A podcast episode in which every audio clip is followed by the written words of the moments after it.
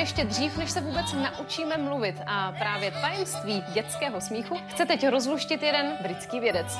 Smějeme se, abychom nemuseli plakat? Ten smích je vlastně symbolem toho, aby se ti lidé přestali bát. Je humor lék? Charlie Chaplin, pro kterého, jak prý říkával, byl den bez smíchu promarněným dnem. Co je humorné a co je směšné? Na Harvardově univerzitě se udělovaly žertovné Nobelovy ceny. Japonští vědci se zaměřili na kluské téma, vztah podrážky a banánové slupky. Kdy končí legrace?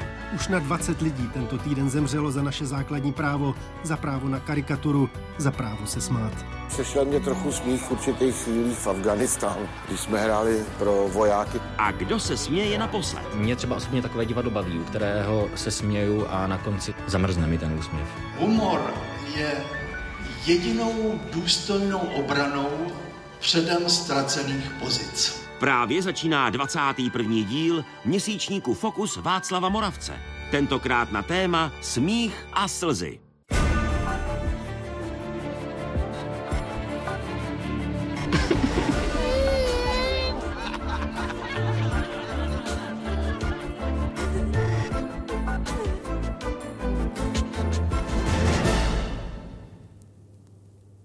Smích a slzy jsou přirozenou reakcí na základní lidské emoce.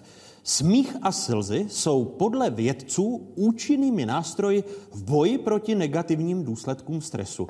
A nejen to. Vyvolat emoce, jež plodí smích a slzy. O to se snažili a snaží scénáristé, spisovatelé, komici a mnozí další. Pomyslné čtyři kapitoly dnešního Fokusu při jejich sledování vítám vás, diváky z Pravodajské 24 i publikum tady v legendárním kině 64 u Hradeb v Praze v Mostecké ulici. Tak právě ten dnešní Fokus je věnován smíchu a slzám. Jak bylo řečeno, tady v publiku dnes jsou studenti a pedagogové akademického gymnázia ve Štěpánské, Stejně tak studenti a pedagogové Vyšší odborné školy herecké v Praze a příznivci legendárního kina 64 u Hradeb. Hezký dobrý večer vám všem, vítejte ve Fokusu.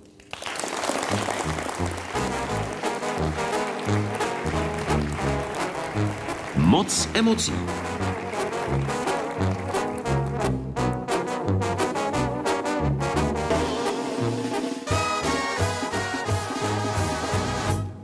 A první kapitolou dnešního Fokusu budou listovat textař, scénárista, moderátor, kolega Karel Šíp. Hezký dobrý večer, Karel. Dobrý večer.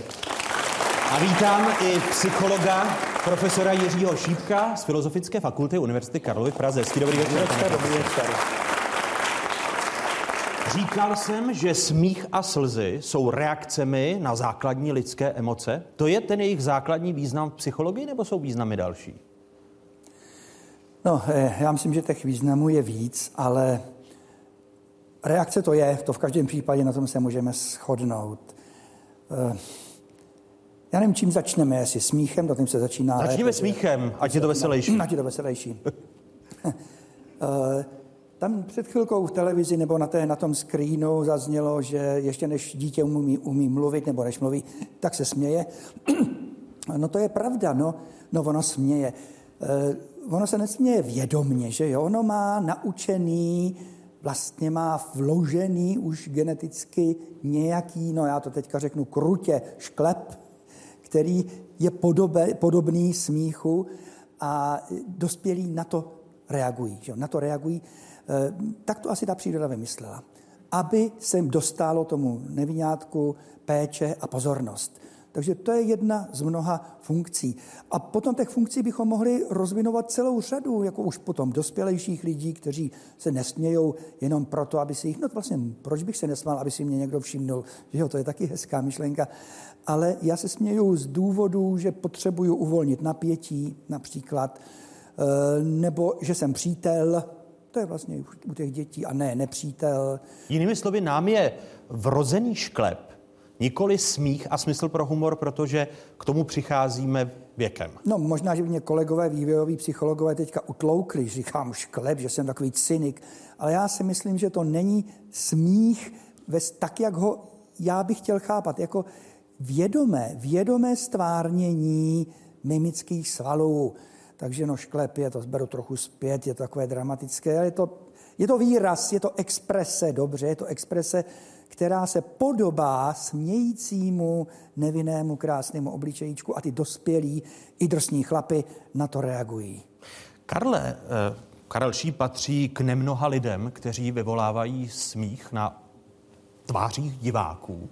S těmi přibývajícími lety, je to složitější či jednodušší a jak se liší jednotlivé typy publika podle věku? Tak podle věku? Hmm. Já nerozlišuju věk publika. Publikum je prostě publikum a, a jestli to, se ptáš, jestli to je jednodušší nebo to... No tak jako když máš talent, tak to jde snadno.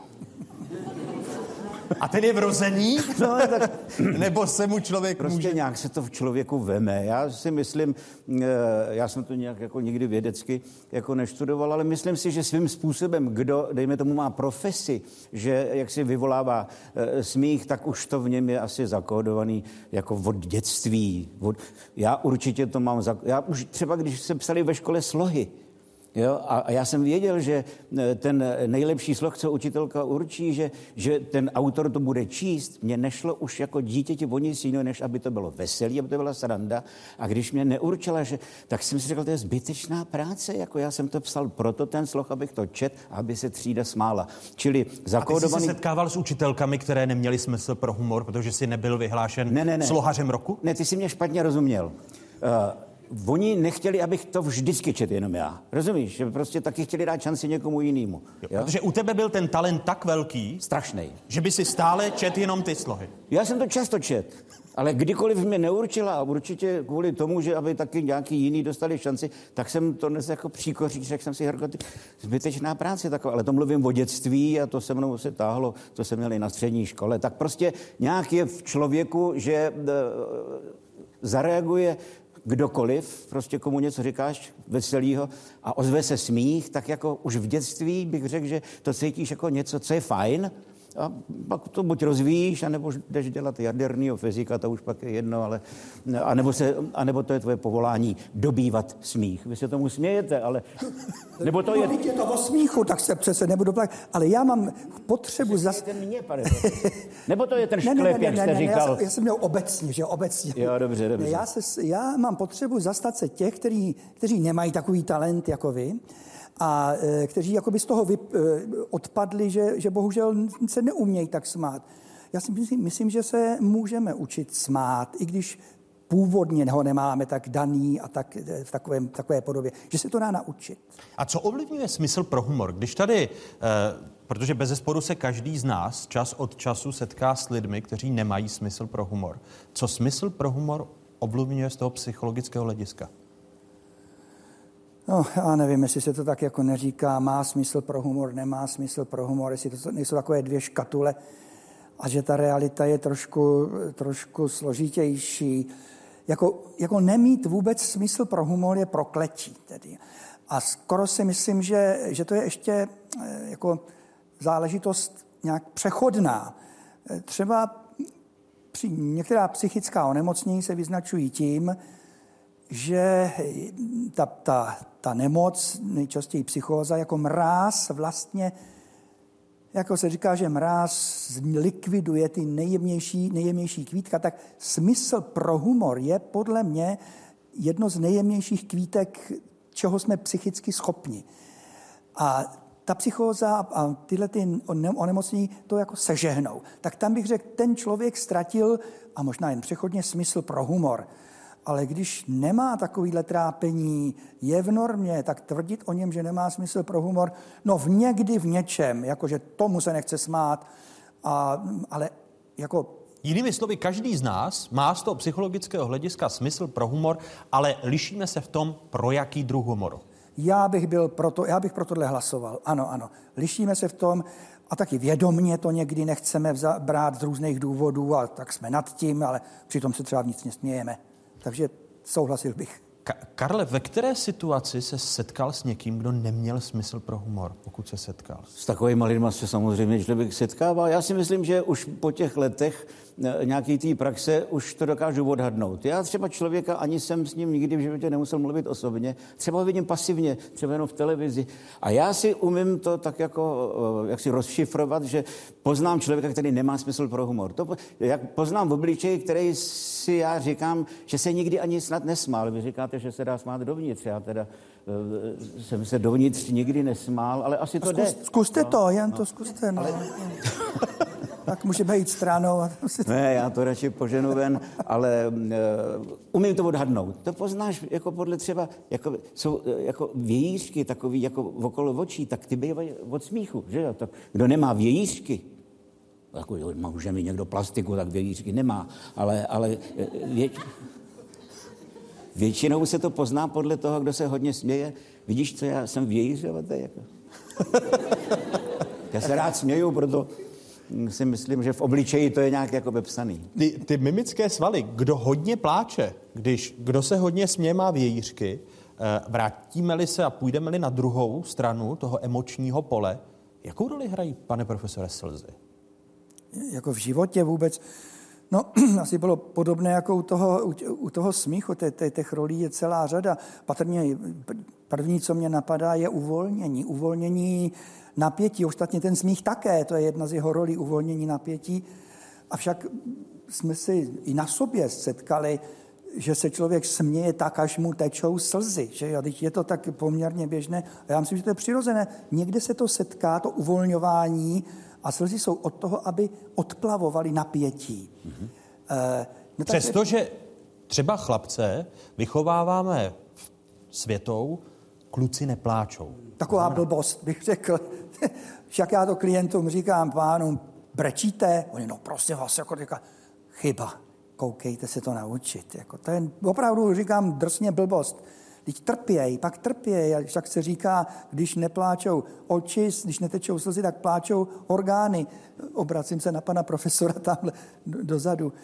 Plak, pláče od toho, slzy jsou od toho, aby tekly, aby odplavovali eh, a čistili kanálky, ale odplavovali i napětí.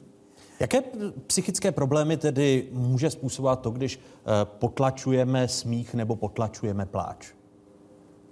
No, jaké psychické problémy? V zásadě narůstá napětí. Že jo? Takhle, jaké konkrétní z toho potom můžou vykvést to individuálně, ale roste napětí, které se u každého může projevit různě. Někoho prostě bolí hlava, eh, někdo má, já nevím, někdo omdlívá, eh, někoho bolí břicho a já bych to nechal na této rovině, jakože roste napětí a napětí nevíc kudy ven a různě se snaží nám dělat nějakou rotiku. Podle některých a... těch výzkumů víc pláčí ženy než muži. Je to dáno tím, že právě chlapce a muže vychováváme k tomu, že přece chlapi nepláčou, protože to není mužské? No, já, já myslím, že jo. Já, se, já teda se snažím osvětově i mužům říkat, že to není žádný hřích a žádná hamba. Nicméně i mě je blbý se také rozplakat, že jo, takhle to. tak já, já jim rozumím. Nicméně tvrdím, že slzy jsou od toho, aby tekly a aby se předčasně nezastavovaly. Jeden z našich učitelů e, říkával, kapesník e, je na nudle, ne na slzy. Aby jsme si rozuměli nudle, že jo. a slzy, když jsou zatlačené, tak dělají zle. No. A taky nám učil když někdo se rozplakal na výcviku ne? a my hnedka ostatní, že jo, takhle ty šnuftychle, jako, a tak, jak jsme říkali jsme si, jak jsme jako vznešení a citliví. A on říkal, vy jste ale banda neurotiků, to je váš problém, vy nevydržíte dívat se na slzy. On si řekne, nebo má podolek, nebo ale vy vyřešíte svůj problém, aby hodem přestali týct. Jen ono ať tečou. Ono je zajímavé vlastně i u toho publika komika Babiče, je víc ženské. Eh, dá se to říct, že na všechno párty a na zábavné pořady se víc dívají ženy, protože nechávají volnější průchod emocím než muži, protože muži eh, se dívají na ty sportovní přenosy a tam se dojímají. Tak já žádný statistiky ani neznám, já nevím, jestli se, tak jako asi jo, jako občas to ke mně tak jako dojde, že, že převahu mají ženy, ale to já nevím, že by to s něčím souviselo, prostě ženy se rádi dívají na pořady, kde vidějí hezký lidi, čili já chápu, že převaha. ta skromnost, divaček. ta skromnost tobě vrozená. To je kdy, kdy, no. ty, ty, se, ty se zaměřuješ na konkrétní diváky v tom publiku a, a sleduješ jejich ne, vůbec ne, tak jako když natáčíme to v divadle, kde, kam se vejde necelých 200 diváků, tak ještě bych se na někoho zaměřoval. Jsem v podstatě rád, že jsem rád, jo, ale, ale prostě ty to nemůžeš rozlišovat, jako když jsi na jevišti nebo před kamerou. Prostě publikum je publikum a já jsem tam od toho, abych udržel pozornost eh, toho publika, abych případně se ozval smích a nejlepší je, když člověk eh, jaksi vydoluje slzy smíchu. Čili to je v podstatě název toho dnešního tématu. To bych řekl, to je nejvíc pro lidi, kteří se zabývají zábavou a humorem, tak slzy smíchu je to nejvíc. Hmm. Hmm.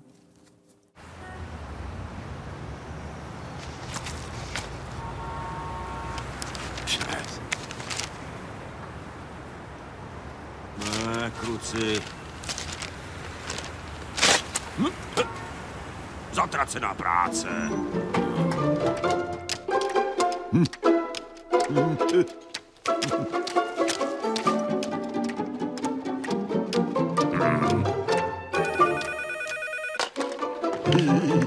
Mám pro vás dobrou zprávu. Co si myslíte? Ono jí to vcuclo. Nakonec. Pořád je co zlepšovat a gram jde stále nahoru. Píšte si, to je náš cíl.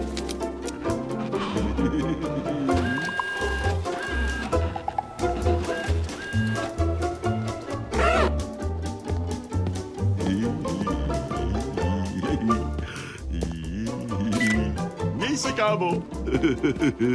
A netvar se tak blbě, furt.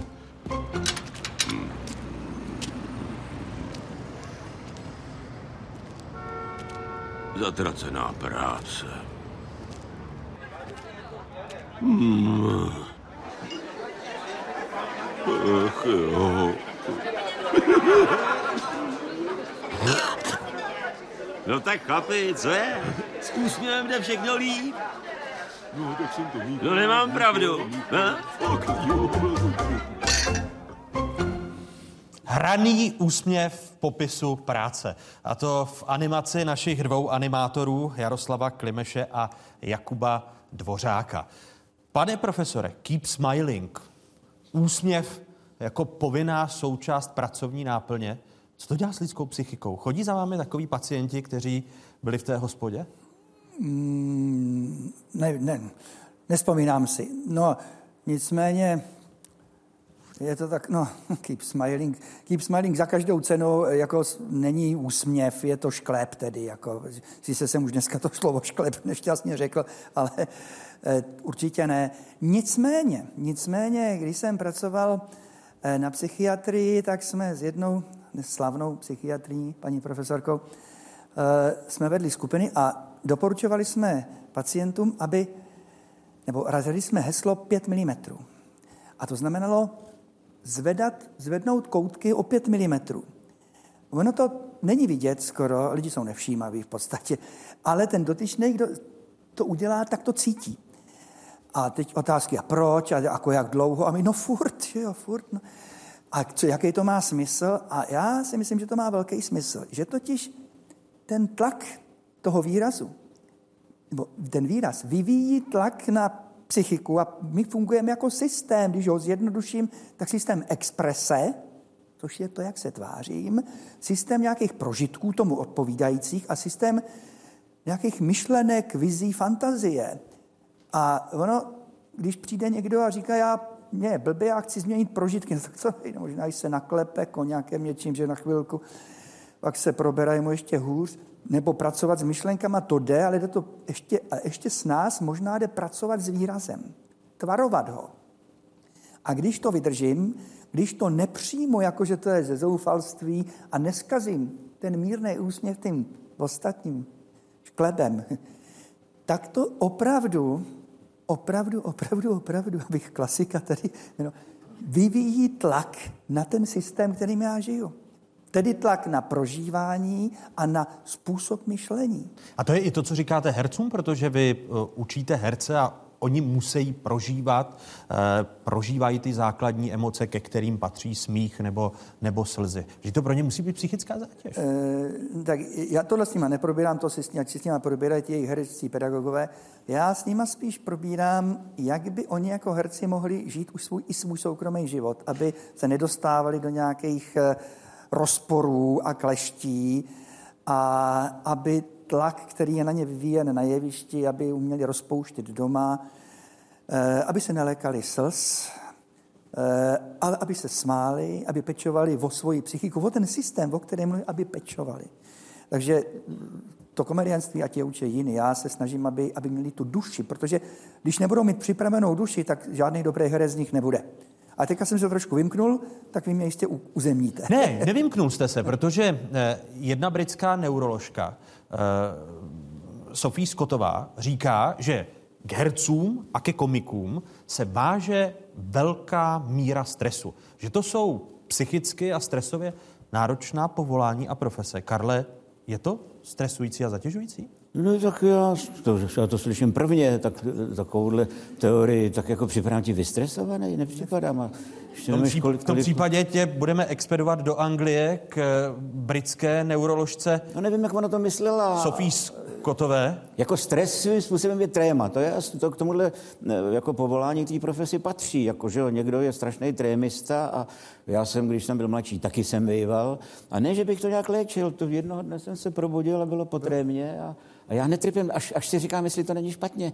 Jestli to určitý napětí by nebylo, eh, by nezlepšovalo ten výkon, ale asi ne.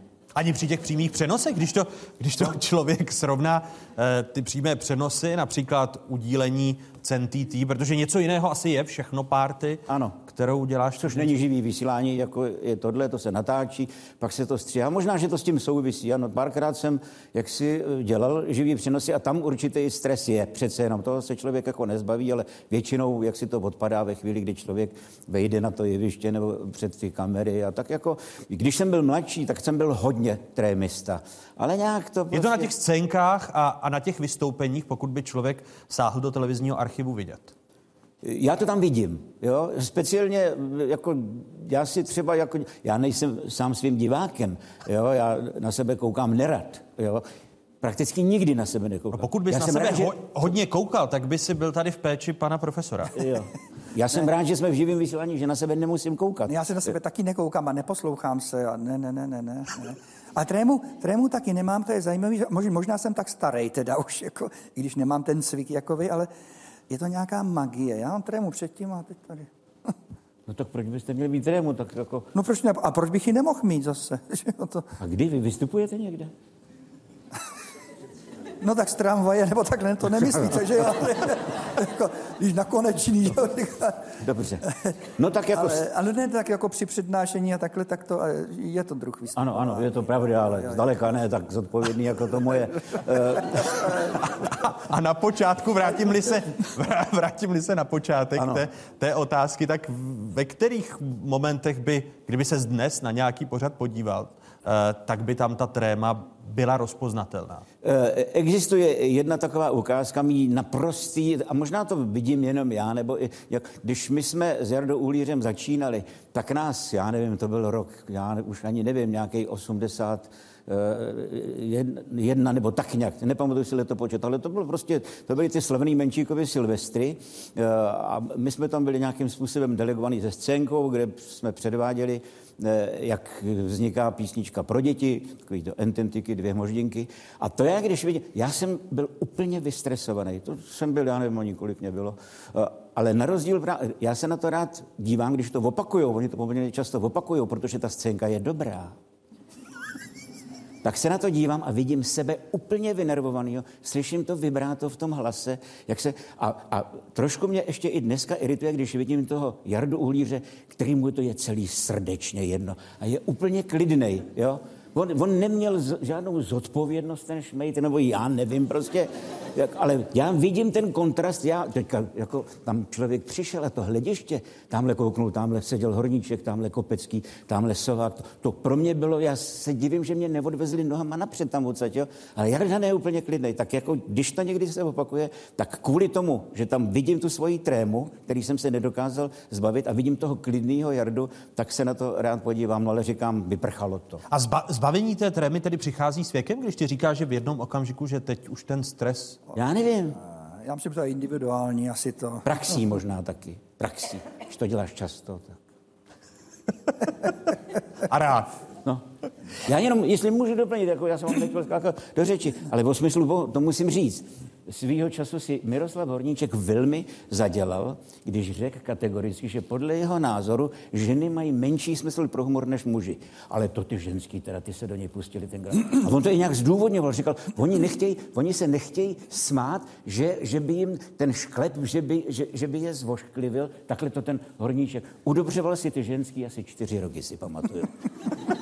Takové vědecké výzkumy, které by tu horníčkovou tezi podporovaly, tady nejsou. Ne. No, možná, že jsou, ale já o nich nevím. No. Takže... ono, smát se, če- čeština je bohatý jazyk na slova. Smích a k smíchu, ke slovu smát se máme mnoho ustálených spojení a mnoho dalších slov. Stačí se podívat právě do šmírbucha jazyka českého. Smát se po Česku je možné mnoha způsoby. Můžeme se řechtat i řehnit a řezat. Nebo také chechtat či chichotat. Případně chlámat. A dokonce je možné se lachtat, lohnit či lohčit. Záleží na nátuře. V méně vtipných situacích se ovšem lze pouze usmívat nebo šklebit. Komu to přijde málo, může se ještě tlemit, hebit a křenit. Pro mimořádně humorné situace nabízí šmírbuch jazyka českého, například spojení natřásat cejchu, válet se nebo moc se umlátit smíchy, chechtat se jak prasklej, zabitej nebo hrbatej, či čat do trenclí nebo do bod. Je také možné odbourat se, odrovnat se, odprdnout se, dostat chechtáka a nebo mít výtlem. Jinou kapitolou je vysmívání a posmívání, se kterým je třeba zacházet opatrně. Oběť totiž může trpět gelotofobií, což je chorobný strach z výsměchu. Na seznam psychických poruch pronikla před necelými 20 lety. Pane profesore, léčil jste někoho s gelotofobií? Ne, ono to zní skoro jako želatína, to ani vyslovit to neumím. Já si myslím, že je to takový trend, aby se jaksi, aby vznikaly další a další a další. Vypadá to úžasně, ale já bych to zařadil mezi takzvanou sociální fobii. To je komplexní fobie, eh, ve které by se tato želatína spláchla. Eh, ta sociální fobie je o nepřiměřeném a nezvládnutelném strachu, že v sociálním prostředí, tedy před ostatními lidmi, budu, buď teda, že mě budu směšný, jak tady u té gelatofobie, eh, nebo že si o mě pomyslí něco hrozného, nebo že budu trapný, nebo že se ukáže, že jsem nemožný. Ne vždycky tam ta směšnost eh, musí být. A eh, takže já, já bych... Spíš to členíte do právě sociálních fobí Sociální a nevy, fobie. nevyděloval byste gelotofobii, byť má Ona by se stejně asi nic jiného neděl, ta terapie potom vypadá podobně. Možná, že by to někomu dělalo dobře, kdyby se dozvěděl, že má takovouhle fobii a že by se tím ještě chlubil, no ale...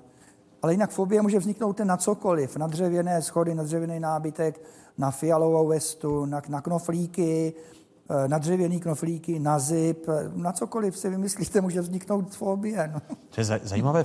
Fobie, tedy strach z výsměchu, to doufám Karla Šípa jako skvělého komika neprovází, protože má ten talent, o němž už tady byla v úvodu. No tak s nadsázkou už to pochopil, že abych tady nevypadal jako se chválím, že jsem nějaký sebevědomý, tak to ne, to je legrace. To. No podle, podle těch eh, výzkumů, eh, ať už sociologických či eh, neurověd, tak jsem se dočetl, že komici a baviči patří ke skupině lidí, která nepotřebuje uznání společnosti a teď která možnost je pravděpodobnější, na tu se stále věda snaží odpovědět. Stávají se baviči a komiky lidé bez touhy po uznání, nebo jim jejich povolání zajišťuje dostatek uznání? Karle, kterou? Co? Nejdřív vezmeme případovou studii Karla Šípa. Já jsem jedno ucho, no. Jste jedno ucho.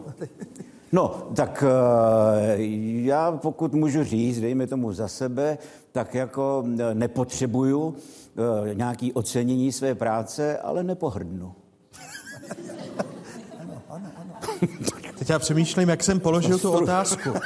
Jestli se stávají baviči a komiky lidé bez touhy po uznání, nebo jim povolání zajišťuje dostatek uznání.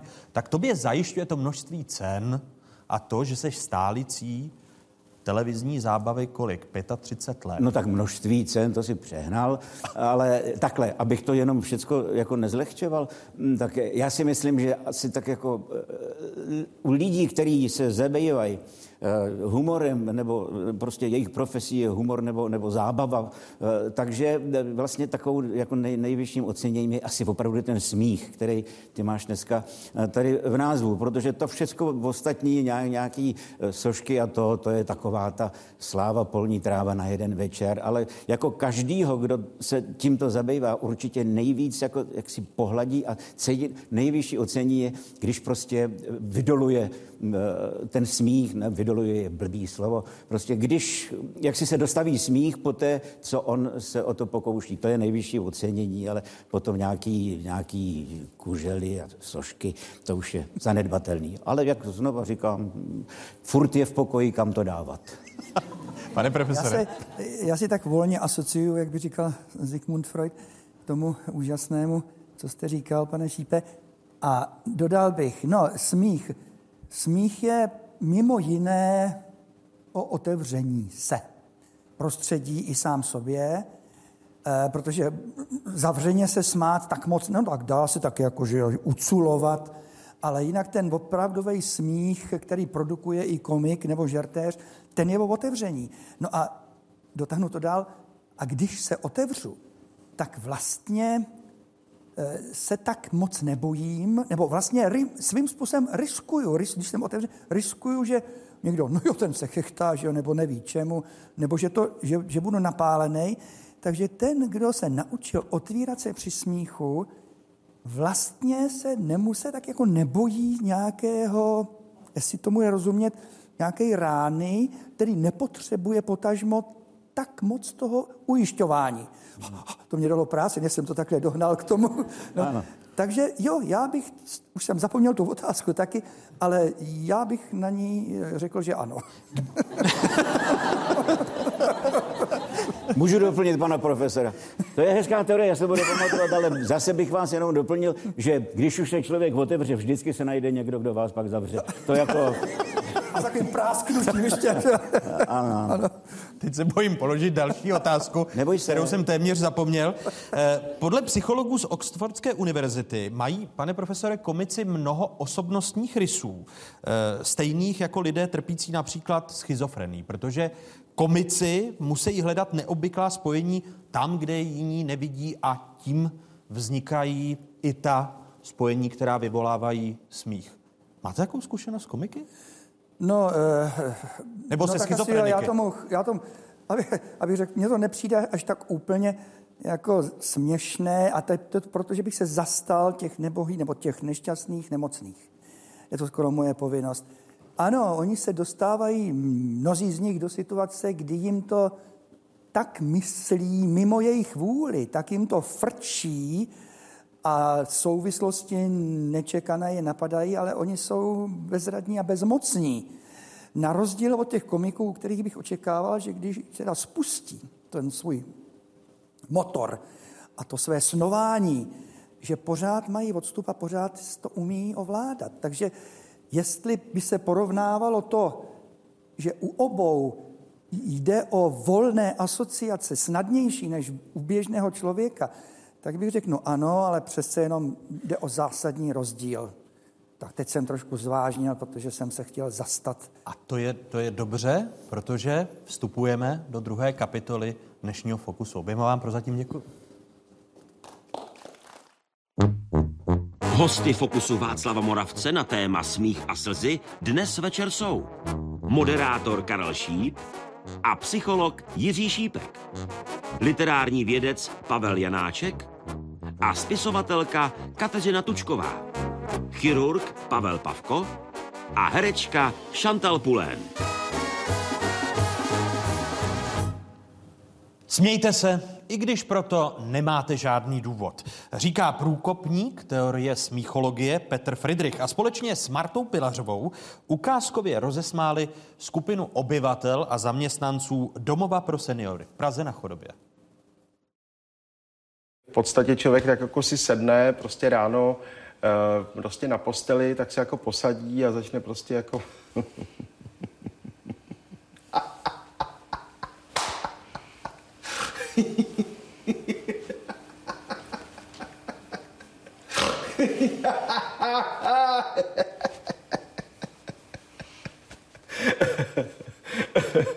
A když tohle to děláte prostě třeba minutu, tak ono opravdu ten váš organismus se nastartuje a vlastně začnete se smát jako přirozeně. Smích je vlastně, když to jako zjednodušíme na úplný jako základní prvky, tak smích je v podstatě vydechování se zvukem a pohybem. Jo? Každý smích eh, je v podstatě originál. Každý se směje různým způsobem. Někdo se směje na ty jednotlivé samohlásky a e, i, o, u, jo, chacha, haha, he, he, jo, a tak dále.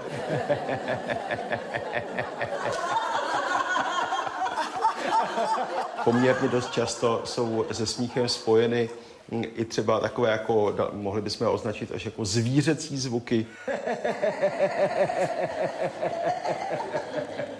Pokud chrochtáte, chrochtejte dál a pokud nechrochtáte, tak začněte chrochtat. Jo, protože je to opravdu něco, co opravdu pomáhá vlastně, jo, takže... a pokud nechrochtáte, můžete alespoň vesele trošičku kvičet, jo.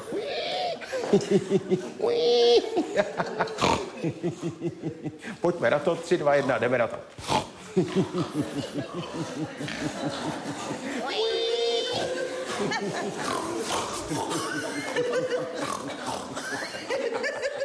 Dá se říct, že když se smějeme, tak je to taková jakoby trampolína pro naše celé tělo. A jedna noha, pokud můžete, nebo na ní můžete jenom takhle klopat. To znamená, je to činnost srdce, je to činnost vnitřních orgánů, prokrvuje se nám kůže, zlepšuje se krevní oběh.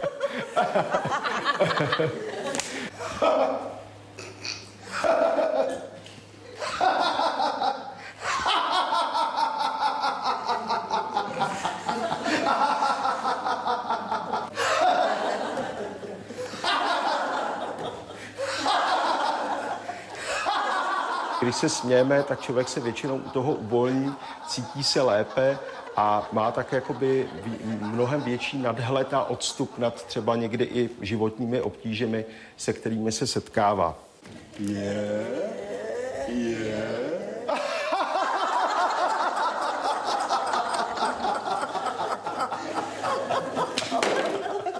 Se mnohem více smějete, tak lidi se, lidi se s vámi mnohem raději setkávají, protože je s váma legrace a prostě eh, je to, je to s vámi vlastně jakoby zábava.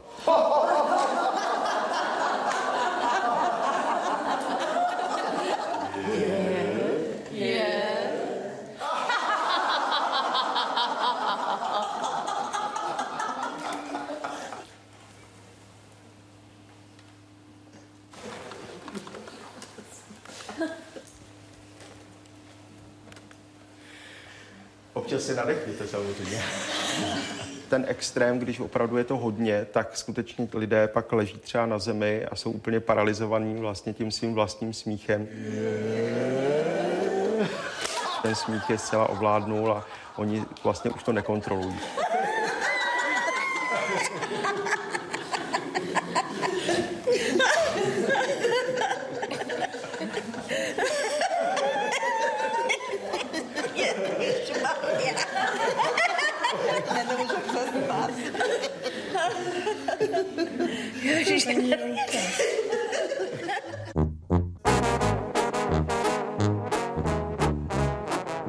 Divadlo života. Druhou kapitolu dnešního Fokusu otevírají úspěšná česká spisovatelka, kurátorka, držitelka mnoha literárních cen Kateřina Tučková. Vítejte, hezký dobrý večer. Dobrý večer. A vítám i ředitele Ústavu pro českou literaturu Pavla Jenáčka. Hezký dobrý večer. Dobrý večer. Nositeli a katalyzátory e, emocí bývají i umělecká díla, když zaměříme se na literaturu. E, je to jeden z těch cílů spisovatele, Kateřina? Myslím, že ano. Asi nemůžu mluvit za všechny kolegy, ale na druhou stranu, když už se někdo tedy dá do toho, že píše beletry, tak jako by to umění vedle stylistické, poetické funkce, přenosu informací, tak jako by to umělecké uchopení je jedna z těch klíčových věcí, kterou chce nějak, nebo co je ta meta. Takže má umění vyvolávat emoce. Určitě. Je to jedna z funkcí. Mm-hmm. Ta primární nebo ne? Myslím, že je to ta primární, ale vedle toho fungují, nebo jsou podle mě důležité ještě ty jako inovativní, vlastně kreativní uchopení a nahlížení nějaké informace, řemeslná dokonalost, řekněme, u výtvarného umění, nebo stylistická vybroušenost u literatury, a taky ten přenos informací, tedy to myslím, že je taky důležitá věc. Tedy teď vycházím zrovna z, tě, z té své tvorby, protože já se právě věnuju, jsem v té škatulce historický román, tak vlastně přenesení té informace, historické zkušenosti, řekněme, k současnému čtenáři. Vyhnání Gerty Schnirch je jedna z vašich úspěšných knížek, která právě získala některé literární ceny. Eh, ona vypráví o odsunu eh, Němců z Brna. Vy, když jste se setkávala s pamětníky, tak jak jste získávala vy emoce pro ty emoce, které jste pak dala do knížky, které jsou velmi silné, když jste tu dobu nezažila? Právě, právě skrze rozhovory s těmi pamětníky. to byl ten nejdůležitější klíček vlastně získat a uchopit a pochopit nějak jakoby celou tu událost, když tedy jsem nejsem ten ročník, který by to mohl prožít, tak skrze tato setkávání právě bylo bylo nejdůležitější, kde šla ta emoce načerpat a pak už s tím šlo eh, ty třeba řekněme tři roky toho psaní žít a dohledávat si k tomu taky další nějakou literaturu nebo, nebo načítat zkrátka a to byl ten nej, nejdůležitější bod, tedy to setkávání s pamětníky. Vy jste tedy, když to hodně zjednoduším, transformátorem emocí mezi těmi, od nichž ty příběhy čerpáte a právě tou literární postavou? To je zajímavý náhled, takové médium, že, ale nevím, jestli to úplně takhle jde uchopit, ale myslím, že jakoby pro mě zrovna to bylo skutečně jako důležité načerpat a potom jakoby vložit tedy do nějakého toho textu. Označila byste se za přecitlivělou? Určitě. A myslím, že tady bych asi mohla mluvit i za, e, za svoje třeba kolegy a kolegyně, protože to bych řekla, že je taková zásadní devíza v této profesi, být natolik jaksi citlivý a empatický, aby člověk, spisovatel dokázal uchopit vlastně tu informaci nebo ten zážitek, eh, který slyší, vidí nebo čte v novinách, inspirační zdroje jsou nejrůznější a dokázal to jakoby potom přenést. Já si tak pro sebe jako občas říkám, že jsem schopna uvěřit a prožít jako situaci i třeba s vrahem. Mám pocit, že jakoby natolik se dokážu nějak empatizovat vlastně s jeho prožitky a to je právě to, teda, co potom je docela náročné jako odbourávat třeba po, po skončení psaní nebo po, ano, no, po skončení psaní. Eh, pane řediteli Janáčku, hrají ty emoce eh, výraznou roli v různých typech literatury? To znamená, eh, převažují někde a jsou tam ty primární, ta primární funkce emocionální, třeba u braku nebo literatury, kterou označujeme za pokleslou? No tak pro um, umění není speciální v tom, že vyvolává emoce nebo zprostředkuje emoce. Že? Jako agresivní řidič na stejné dálnici jako já, vy mě taky vyvolává emoce a není to umění. Že? Můj kocur, který ke mně má, bych řekl, problematický vztah, ve mně taky vyvolává emoce a taky to není umění. Takže pro umění to není specifický. Jako, jako velké umění dokáže ještě něco jiného, než vyvolat emoce, vyvolá nějaký úžas. Že? Vyvolá nějakou zvláštní situaci, kterou neprožijeme jindy, než když posloucháme velké hudební dílo nebo čteme velký román. A je to nějaký účas a je to nějaký zvláštní úžas a nějaký zvláštní jako dotknutí se světa v jeho úhrnu. Hmm. Pro moderního člověka je v tom něco trochu podobného jako náboženské zkušenosti a náboženskému rituálu ve velkém umění.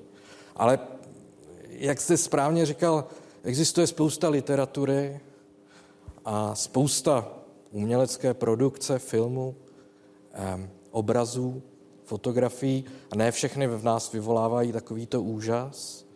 A jsou oblasti umění nebo literatury, kde skutečně se jakoby trochu jako specializujeme na nějaké silné emoce, na nějaké sentimentální nebo možná spíš jako melodramatické jako struktury, eh, které v nás právě vyvolávají to emocionální napětí. Takže A to byste neoznačil za umění, protože eh, až se za pár okamžiků podíváme na to, na co lidé nejraději chodí do kina, ten masový divák, tak to je právě emoce daná smíchem, veselohry, komedie. To je to, co miluje tento národ.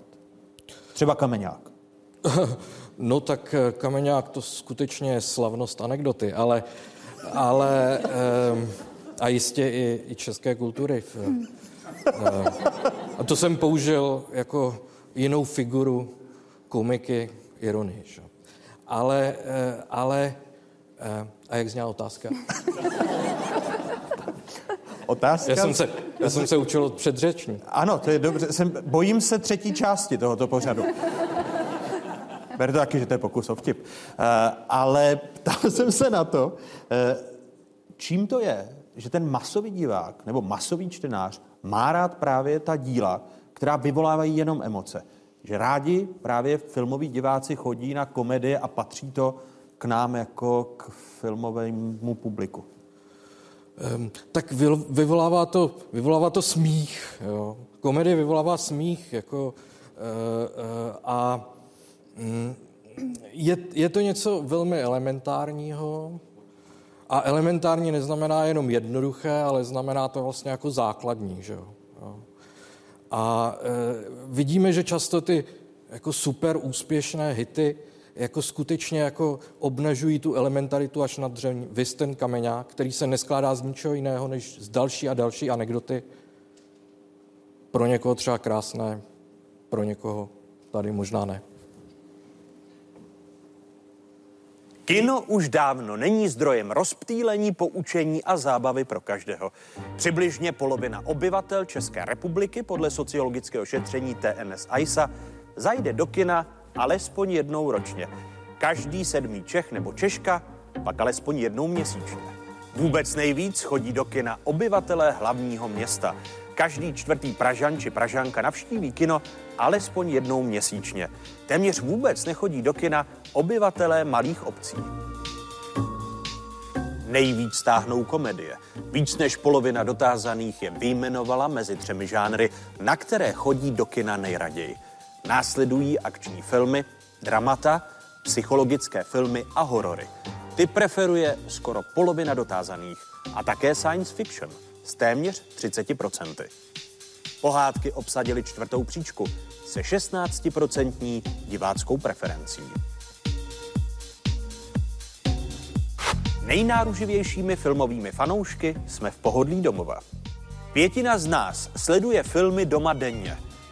Třetina několikrát týdně a další pětina alespoň jednou za týden. To znamená, že více než tři čtvrtiny Čechů a Češek vidí doma alespoň jeden film týdně. A i doma si pouštíme ze všeho nejraději komedie. Za nejoblíbenější filmový žánr, který si pouští doma, označila komedie více než polovina dotázaných. Vybrat si přitom respondenti mohli v rámci tří žánrových preferencí. Na dalších místech se umístily akční filmy a detektivky s necelými 30%.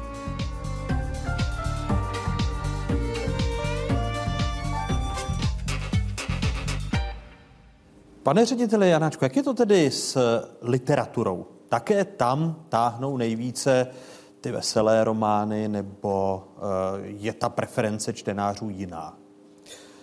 Eh, no tak určitě, a to už je tradice, která je delší než 100 let, tak eh, určitě jako taková česká bestsellerová formule je něco jako humoristický seriál, epizodické vyprávění. Eh, chceme, aby to bylo jako ze života trochu, aby to byl řetězec nějakých příhod, anekdot, každá samostatně komicky poentovaná, aby to bylo trochu jako moudré a abychom se přitom tak jako, jako smáli.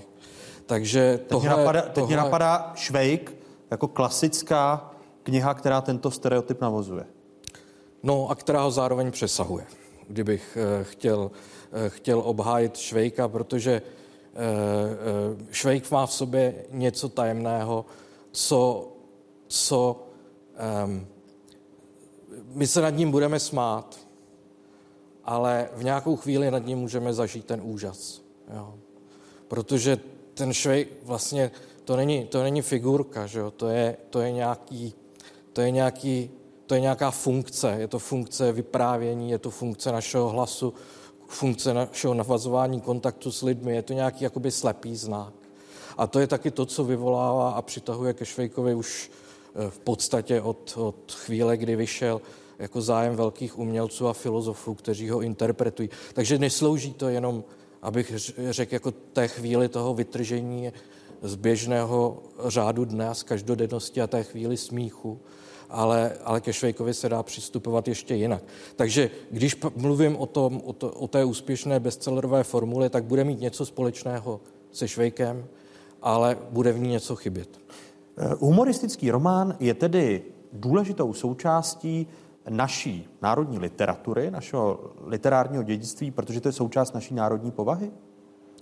No já, já bych o národní povaze e, nemluvil. Já si nemyslím, že mají národy povahy ale, eh, ale který by, kterými by se jaksi lišili a že, eh, ale mají nějaké něco, čemu můžeme říct tradice, eh, něco se v určité kultuře po určité období, v tomto případě u nás někde od druhé poloviny 19. století, prosadí a stane se to prostě oblíbeným a dostane se to do našeho autostereotypu, kdo jsme a zároveň se to šíří, eh, abych tak řekl, jako do, do vnějšího prostředí eh, a pak si nás tak podle toho představují ti druzí, ale ale není to věc jako nějaká, která by byla vrozena, kterou bychom eh, dostávali od maminky a od tatínka v krvi, že jsme prostě národ těch smějících se mudrců nebo tak.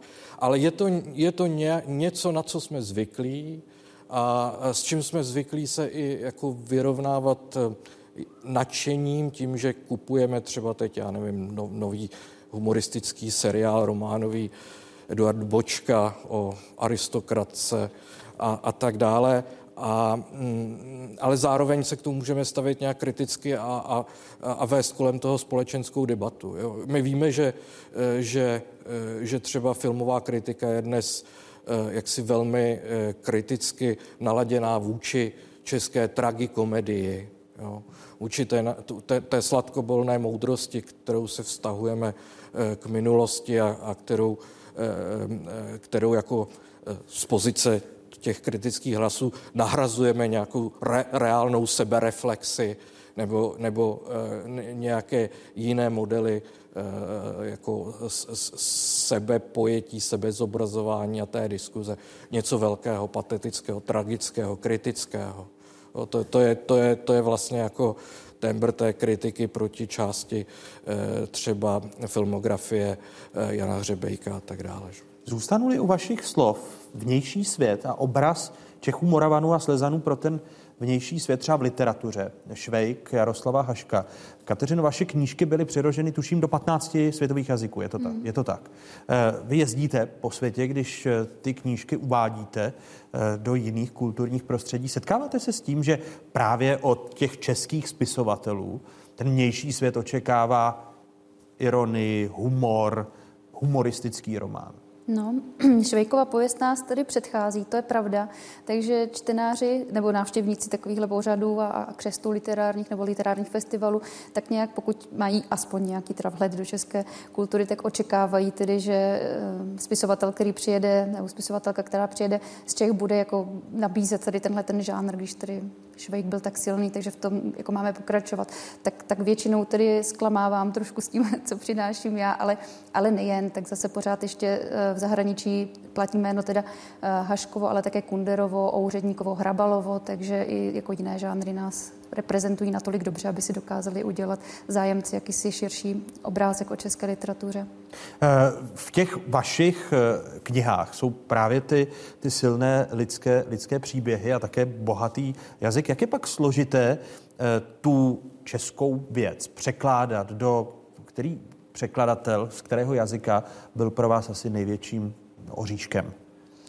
Překladatelé se tedy jako dělí na ty poctivé a méně poctivé a to se pozná podle počtu eh, e-mailů anebo touhy si skypovat o těch věcech a, a řešit tedy nějaké drobnosti a jsou prostě takoví, kteří jsou skutečně zaťatí a kteří mají potřebu přeložit i, teď mám třeba vlastně v Žítkovských bohyních spoustu endemitních eh, názvů místních bylin, které tedy nejsou přeložitelné do jiných jazyků, například naposledy do arabštiny, takže tam skutečně mají jako překladatele velký řeší velký oříšek, eh, jak si s takovou věcí naložit, jak, jak s ní naložit a tam se tedy potom pozná ta poctivost a ta snaha o to převést a hrát tedy toho roli toho prostředníka, ten převést tedy ten text do jiné kultury, jazykové oblasti a tak.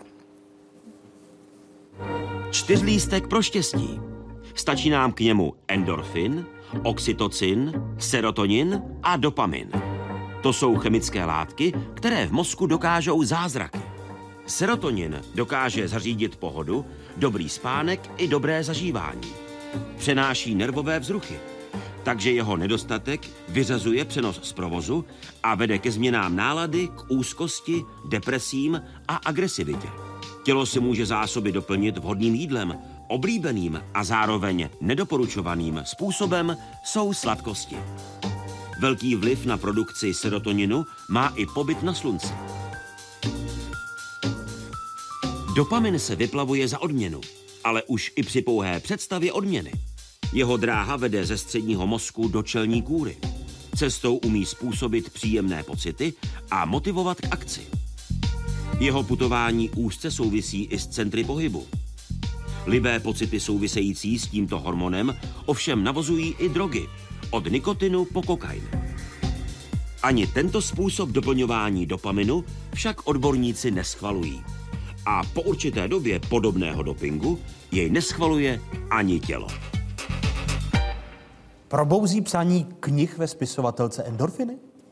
No tak těch mých tedy asi úplně ne, ale jak bylo v té předchozí ukázce, tak eh, probouzí se ve mně touha po té odměně, po té, co dopíšu, tak se tedy těším na eh, to uvolnění, což často bývá třeba sklenička vína nebo tak něco, protože se třepat ze sebe tu zaťatost a tu, tu eh, koncentraci, tak, tak to je ta občas ta motivace. Slyšela jsem, že odborníci nedoporučují. No. Teď se, teď se bojím zeptat na to, že když dopíšete po dvou, po třech letech, mm-hmm. tak přijde ta jedna sklenička. Mm-hmm. To jste téměř no. abstinent. No, no, tak vidíte, takže to vlastně nebude tak strašný. Eh, tady byla řeč o, o tom braku. Eh, a propo, autorka významných knih, které jsou oceňovány. Vyrůstala jste na braku na Červené knihovně, nebo na čem jste vyrůstala jako čtenář? Určitě to patří, teda ne, nejen, ale patří to určitě k, jako k nějakému období během vyrůstání, třeba kdy člověk sahá po nejrůznějších žánrech, takže i já mám samozřejmě načteny romány, které vycházely v 90. letech a které se řadí třeba do žánru Červené knihovny, takže mám uh, zkušenost s brakem tuto. A tady doufám, že jsem nebyla pozvaná jako materiál tady pro pana profesora. Tady. ne, zatím ne, ale... Pan Moravec se řídí, že zatím nejsem profesor. A pan inženýr. ano. ne. A plakala jste u nich? U té, u té červené knihovny? Jestli jsem u toho plakala? Mm. To si asi už nevzpomínám, ale nemyslím si, že jsem úplně plakala, ale spíš, co jsem si tedy z četby těchto románů odnesla, tak v době toho dospívání jakousi pokřivenost náhledu na třeba mezilidské vztahy, které jsou tam podané jako zásadně nebo velice zjednodušeně. Takže jako dnes bych třeba jako vyrůstajícím dívkám nedoporučovala sahat po tomhle, po tomhle druhu literatury. My uděláme z Pavla Janáčka možná v budoucnu profesora. On zatím je doktorem filozofie a je, je zajímavé, že šéfem Ústavu eh, pro českou literaturu je muž, který vystudoval technický obor, je to tak? jste měl jaký obor, jak měl ten váš technický? No tak eh, jsem inženýr ekonomie, ale bylo to programování. Bylo to programování a vy jste se dostal z toho technického oboru k literatuře až po literaturu braku, což byla vaše dizertační pr- práce, nebo k braku. Eh, k čemu jste dospěl v té dizertaci? Um, no já jsem se bál. Jak se dostaneme teď zpátky ke smíchu? Um, um, ne, to, že, jsem, že mohu být ředitelem, přestože jsem vydal knihu, která se jmenuje Literární brak, to nenaznačuje jenom nějaké zvláštní poměry v Akademii věd, ale to, že se od 60. let eh, eh, velmi proměnila literární věda a začala si klást otázku po to, co se děje na širokých plánních písemnictví. Jo. A já tedy, ta moje práce patřila do téhle logiky kladení vědecké, vědecké otázky, Eh, eh, abychom se začali, abychom vtáhli do literárně vědného uvažování také třeba ty eh, dívčí romány, které už tady nečte tedy paní, paní Tučková. A, a do toho to patřilo. A co se týče hm, literárního braku, tak právě od těch 50. 60. let se přestala 70. let přestala literární věda nebo začala být opatrná v těch, v těch bych řekl, v těch pohrdlivých výrazech, kterými dříve častovala široce čtené žánry nebo široce čtenou literaturu a začala spíš neutrálně mluvit, řekněme, o populární literatuře a tak dále. A, a začala se trochu jaksi distancovat od té představy toho odpadu, nepovedeného výrobku, která je Eh, obsažena i v sousloví literární brak, protože brak je nakonec z německého slova pro zmetek. Že? Takže to je jako nepovedený výrobek. No a literární věda si začala říkat, jako jak to je, že je to teda jako nepovedené, ale přitom to tak jako funguje. Že? No, Takže a to ta... funguje vlastně povedené, proto to označení brak není správné? No tak eh, rozhodně, rozhodně prostě jsou čtenáři, kteří mají různé potřeby a jsou literární díla, která plní různé funkce. A e, v díla, která plní jednou funkci, tak mohou být dobrá špatná a díla, která plní jinou, mohou být dobrá i špatná. Ale ještě k tomu braku e, moderní kultura od 19. století eminentně jak si rozlišovala nebo rozlišuje vysokou a nízkou literaturu. Tu vysokou tu, kde zažíváme ten úžas. Jo. A tu nízkou, kde teda zažíváme jako to nopětí a takhle se třeseme, jako jestli, uh, uh, jestli se staneme také obětí toho vraha nebo, nebo, nebo nestaneme. Uh, po případě zažíváme nějaký citový vzruch, uh, o kterém tady byla řeč. A uh, ta, ta představa, uh, tak jak se používalo v první polovině 20. století to souslovní literární blak, tak vlastně označovala, že, že, že tu nízkou literaturu, že ta nízká literatury v té jiné funkce nemá, nepotřebujeme ji, dokonce je škodlivá, jo, protože kazí čtenáře, když je to třeba kriminální čerba detektivka, tak ho svádí ke zločinnosti, eh, eh, ženy odnaučuje správně pečovat, když čtou červenou knihovnu, tak o manžela a odvádí je eh, od domácnosti eh, do vysněných fikčních světů. Tam se ještě počítalo s tím, že žena samozřejmě, řekněme, eh, ten genderový stereotyp byl, že kulturně a emocionálně a psychicky ne zcela samostatná, takže jí více než mužům hrozí to, že se propadne do toho světa té románové fikce a ztratí se v něm. Jo. No to máme celé příběhy o tom, jak, jak úspěšný krejčí e, začal číst krvavý román a e, přišel na buben, protože se ztratil v tom tom. Takže ta, ta, ta, to sousloví, ten literární, literární brak označovalo, že tahle četba je nepotřebná, že s ní máme něco udělat. A ono se to v českém prostředí povedlo od konce 30. do poloviny 50. let a skutečně jsme dospěli k tomu, že jsme eliminovali z té kultury jako spoustu žánrů. Jo. Eh, dokonce jsme eliminovali svým způsobem tu komedii, tu nejmilovanější. A jako, protože my jsme tady pořád byli, když jsme ji eliminovali a byli tady ti diváci a ti, kteří na ní byli zvyklí a kteří potřebovali z nějakých těch elementárních uh, své, své potřeby smíchu a to, no tak, tak jsme pro ní vytvořili takový žánr jako pohádky, která je také trochu komická a také se trochu přitom smíme. A tam se ta, tam se ta lidová komedie mohla uchýlit. Takže, takže vlastně já jsem napsal tu knižku o téhle veliké operaci, které jaksi padly za oběť, která znamenala přetransformování celé kultury a které padly za oběť jaksi stovky a tisíce, desetitisíce knih, tisíce svazků nebo nějakých levních sešitů. Takže tohle byl, tohle byl ten můj skromný příspěvek a myslím, že jsme s ním teď strávili příliš mnoho času na úkor Ale vy jste tak krásně popsal ta literatura, která vyvolává a má v sobě úžas. Ta literatura, kterou tvoří Kateřina Tučková. Kde vy vlastně získáváte ty náměty, které jsou úžasné a vyvolávají i v nás jako ve čtenářích úžas? No, asi sahám k těm věcem, které se staly jako inspiračním zdrojem všech těch mých románů, včetně toho, na kterém pracuji teďka, tak, jsou, tak jsou vlastně skutečné události, takže potom taky právě proto chodím za pamětníky, abych si je osahala, poznala, pochopila a, a snažila nějak tedy přetransformovat do textu. Které skutečné události se věnujete teď?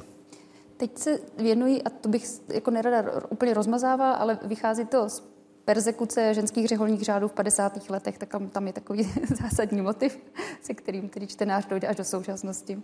Budeme se těšit na vaši další knihu. Kateřina Tučková a Pavel Janáček, další hosté Fokusu. Děkuju. Prodlužuje smích život? Zdravotní klauni rozdávají úsměvy v nemocnicích už 15 let. Má pláč očistné účinky? Politikové nemají k pláči daleko. Uronit slzu politika, to přináší politické body. Kde končí naděje a začíná žal? Až šest měsíců nucených prací, tresty pro ty severokorejce, kteří neprojevovali dostatečnou lítost na smrtí vůdce Kim Jong-ila. Kdy je čas na slzy? První školní dny patří v mateřské škole k nejnáročnějším. Pro mnohé děti jsou to první chvíle bez rodičů. Nešťastný Ganzory, když si uvědomil, že pojede domů s prázdnou, začal usedavě plakat. A platí, že kdo nepláče, není Čech? Tak k pláči. Tady člověk jde a úplně se mu sevře srdce, že to nechal někdo tak zdevastovat. Dneska nic nemáme a chodíme se jenom dívat jako s očima pro pláč, jak jsme dopadli. Sledujete 21. díl měsíčníku Fokus Václava Moravce. Tentokrát na téma smích a slzy. Nemocnice. Není v nám ní moc dobře. Ale jsou a přicházejí do nemocnice lidé, kteří se snaží naše utrpení a nemoc zmírnit. Například u dětí, děčtí klauně. Natáčel jsem s nimi a prožil jeden den v nemocnici v Příbrami. Václav Moravec, těší mě. Archiba. Václav Moravec? Jsem Blažena Něžná. Blažena Něžná. Může kdokoliv být zdravotním klaunem Archibalde? To, je to trošku jiné prostředí. Hmm. Takže zdravotního klauna, když chce někdo dělat, tak musí projít různý školení. Je v tom určitá psychologie, s kterou přicházíme na pokoj a zdravotního klauna bych neřekl, že by mohl dělat každý. Já hraju ještě Černý divadlo, což je komerční záležitost, tak jsem si říkal, tak bych to mohl taky vyvážit tím, že budu někde pomáhat. Tak jsem šel na konkurs, vzali mě a jsem tam 10 let.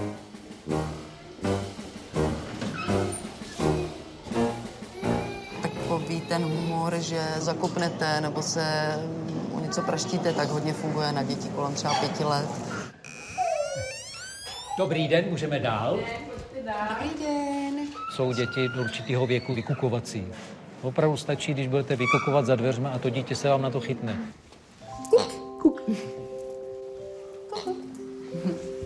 Pak jsou děti větší a to už myslím, že každý klaun má ve svém repertáru pár triků, o kterých ví, že mu zaberou. Kukuk. Jak vyčerpávající to je odnášet slzy a přinášet smích?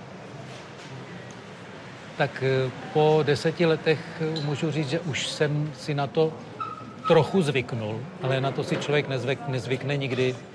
Ale v začátcích, když jsem vyšel z nemocnice, tak jsem třeba i půl hodiny seděl na lavičce a byl jsem prázdný. Spíš to souvisí s energií, kterou my tam musíme prostě dodat. Nemocnice, to znamená nemoc, tak ty lidi jsou tam nemoc v pohodě, a my tam musíme přinést něco jiného, my musíme změnit atmosféru, aby ten pacient zapomněl na to, že tam je s něčím takovým. A to je, to je energie, kterou my tam musíme vydat. A někdy je jí opravdu jako hodně. To je náš ředitel, těšíme. Jo, Ale zase vlastně, když se povede, že se na tom pokoji ta atmosféra změní, když se povede, že se ti lidi někdy usmějí, někdy rozesmějí a někdy se popadají za břicho, tak to je vlastně něco, co nám se zase zpátky vrátí. Máte některá čísla daná, že jsou prota a prota oddělení? Takhle, my se musíme vyvarovat třeba toho, když je tam dítě, který pokousal pes, tak v tu chvíli nevemu balónek a neudělám mu psa. Takže to je špatně. Dobrý den. Co všechno víte o publiku, před které předstupujete? Co si zjistíme, že? Tohle to je otázka personálu, který v té nemocnici je. A my tam musíme vyzvědět v podstatě maximum. Protože vejít na pokoj a nevědět, co tomu člověku je, to, by byl, to myslím, že by byl docela jako opravdu hazard. Můžeme zanést infekci, což by byl obrovský problém. Taky nám řeknou, nesmí se smát. Už tam potom leží, má slepý střevo, tak se drží se za břicho, ale jako víme, že tam nemůžeme toho udělat až tak zase moc.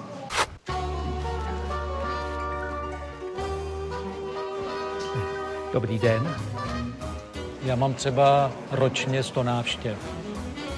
A jít stokrát a mít možnost eh, si vyzkoušet to prostředí, který je v podstatě to není přátelský prostředí, kam člověk přichází. Tam je nemocnice, je tam člověk, který má problém.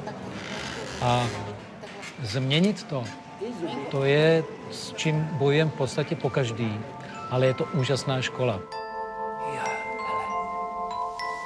Já dovedu si představit, že být zdravotním klaunem je 8,5 hodinová práce. Tak zaprvé není to 8-hodinová práce.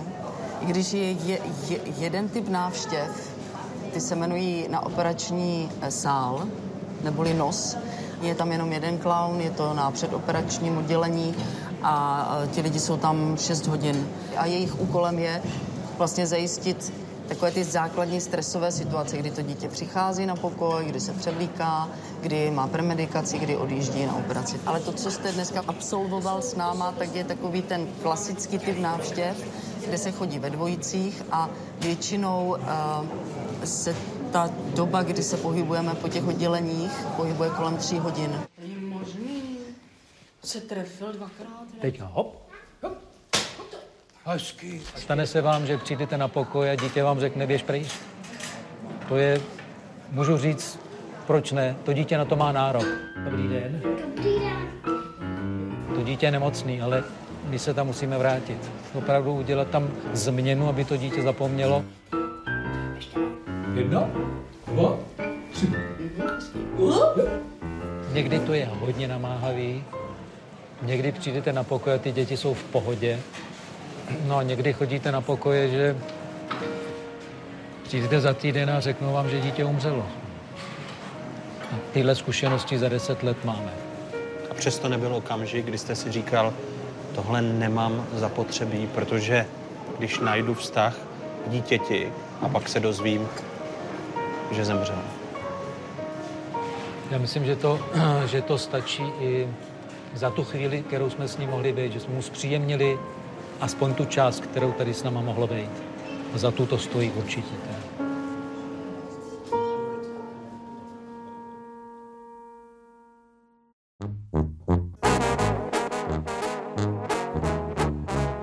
Žal a naděje. A třetí kapitolu dnešního Fokusu otevírají herečka Šantan Punen. Vítejte, hezký dobrý večer. A chirurg, profesor Pavel Pavko. Dobrý večer i vám, pane profesore. Žal a naděje, to je název té třetí kapitoly dnešního Fokusu. Veselá mysl půl zdraví, říká se v češtině. Říkáte to, pane profesore, i svým pacientům? Neříká. Neříká, ale částečná pravda to je, ono je to tak, víte, eh, půl zdraví. Když jste nemocný, abych to tak přiblížil, máte kámen ve žlučníku, tak jaká je půlka zdraví? Ten kámen tam je Ale má to ten význam, eh, ta dobrá mysl toho člověka, že ten personál kolem lůžka takovéhoto pacienta eh, je příjemný, rád přijde k lůžku toho pacienta, nerad chodí k někomu, kdo se dívá do stropu nebo je otočen ke zdi a nemluví. Takže není ten člověk sám, máli dobrou a veselou mysl. A ještě bych snad řekl jeden takový zajímavý experiment. U studentů medicíny eh, udělali malinký řez na sliznici rtu a sledovali, za jak rychle se zahojí. A měli dvě skupiny, jednak to byli studenti během výuky, během semestru a pak byli ve zkouškovém období. Ukázalo se, že ta ranka se daleko hůř a déle hojí v tom zkouškovém období, kdy jsou ty studenti v stresu. Takže veselá mysl a určitá lehkost má vliv i na hojení a je to prokázané. No, ale jsou tedy nemoce jako žlučníkové kameny nebo uh, jiné, nepomůže. Jiné, jiné kameny, kdy uh, veselá mysl neobelstí tyto choroby. Ne, to určitě ne. Ale, ale psychosomatické potíže tedy existují. To je samozřejmě jiná kapitola. Ono je to totiž to tak. Ta moderní medicína se velmi specializuje. Máte-li nemocné srdce, jdete ke kardiologovi, máte-li nemocné eh, ledviny, jdete na urologii, na nefrologii, budete-li mít cukrovku, jdete k diabetologovi. Těch informací tak přibývá, že léka, lékaři si hledí toho orgánu, toho cílového orgánu a zapomínají na tu hlavu. A máme skupinu lidí, eh, která potřebuje právě tu péči psychickou. A na to se dneska v moderní medicíně zapomíná. To znamená, že... A proto je tady psychosomatická medicína, která vnímá v celku holisticky toho pacienta, což dřív bylo běžné. Ten lékař vnímal toho pacienta, jeho rodinu, byl to rodinný lékař, znal ty vztahy, to všechno. Dneska se to už atomizuje a ta hlava jakoby zůstává v pozadí. A onkologická onemocnění souvisejí podle vás eh, s tím, že hlava zůstává v pozadí a že část těch onkologických... No i onkologičtí eh, eh, lékaři prostě sledují to nádorové onemocnění, jeho dynamiku a někdy se na tu psychiku zapomíná. To jako mohu, mohu potvrdit, bohužel nejsou žádné jasné důkazy o tom, byť se to tak říká, že optimisticky ladění pacienti mají lepší předpověď, prognozu, ale proto já jsem v literatuře žádný jasný důkaz nenašel. Má se za to, že to tak je. Ona Chantal Pulen hned na dvakrát si vyslechla diagnózu onkologického onemocnění. No. Slyšela jste to české rčení Veselá mysl půl zdraví? A vy jste tím pacientem, který pozitivně uvažoval, protože z poloviny ho mohl vyléčit právě, ho mohla vyléčit veselá mysl? No, takhle. Já jsem to chtěla říct, že, že opravdu já jako pacienta ty prostředí jsou pro mě důležitý. Jo, že já si myslím, že ta psychika, já jsem mluvila ze spoustu lékaři právě, kteří mě říkali, že ti, například, protože pracujeme jako z nadace Archašada s dětma, tak opravdu to, ti děťátko mají, se, se uvolní a přijímají ta léčba i líp, protože jsou vyzralé a se baví a jsou kolem sebe mají ty barvy. A ten svět, svůj svět. A já si myslím, že na to, já teda osobně jsem eh, na to citlivá. A já jsem, eh, musím říct, jako dvakrát jsem měla rakovinu, ale e, pro mě, e, já, já beru takhle, fakta v životě je, no, tak co máš dělat, Chantal, jo, no, tak máš rakovinu, no. A co? Když budu negativní a spadnu do deprese a se toula do blato a já jsem říkala, tak to ne, to nejde ani. Jo, to, to nejde, teda mě, pro mě. A já se říkám, že naopak. Musím se vzít ten nemoc pod krku takhle na košil nebo na, na světel a říct, hele kamaráde, budeme bojovat spolu. A já si myslím, že naopak v životě, když se dostanete do, teda takhle můj postoj, že používám ten okamžik. Jo. Se říkám, ale když to ti ti dvakrát za sebou, takhle za sebou, já jsem byla mladá holka, zamilovaná ještě navíc, bolek. A já jsem dostala rakovinu, že jo.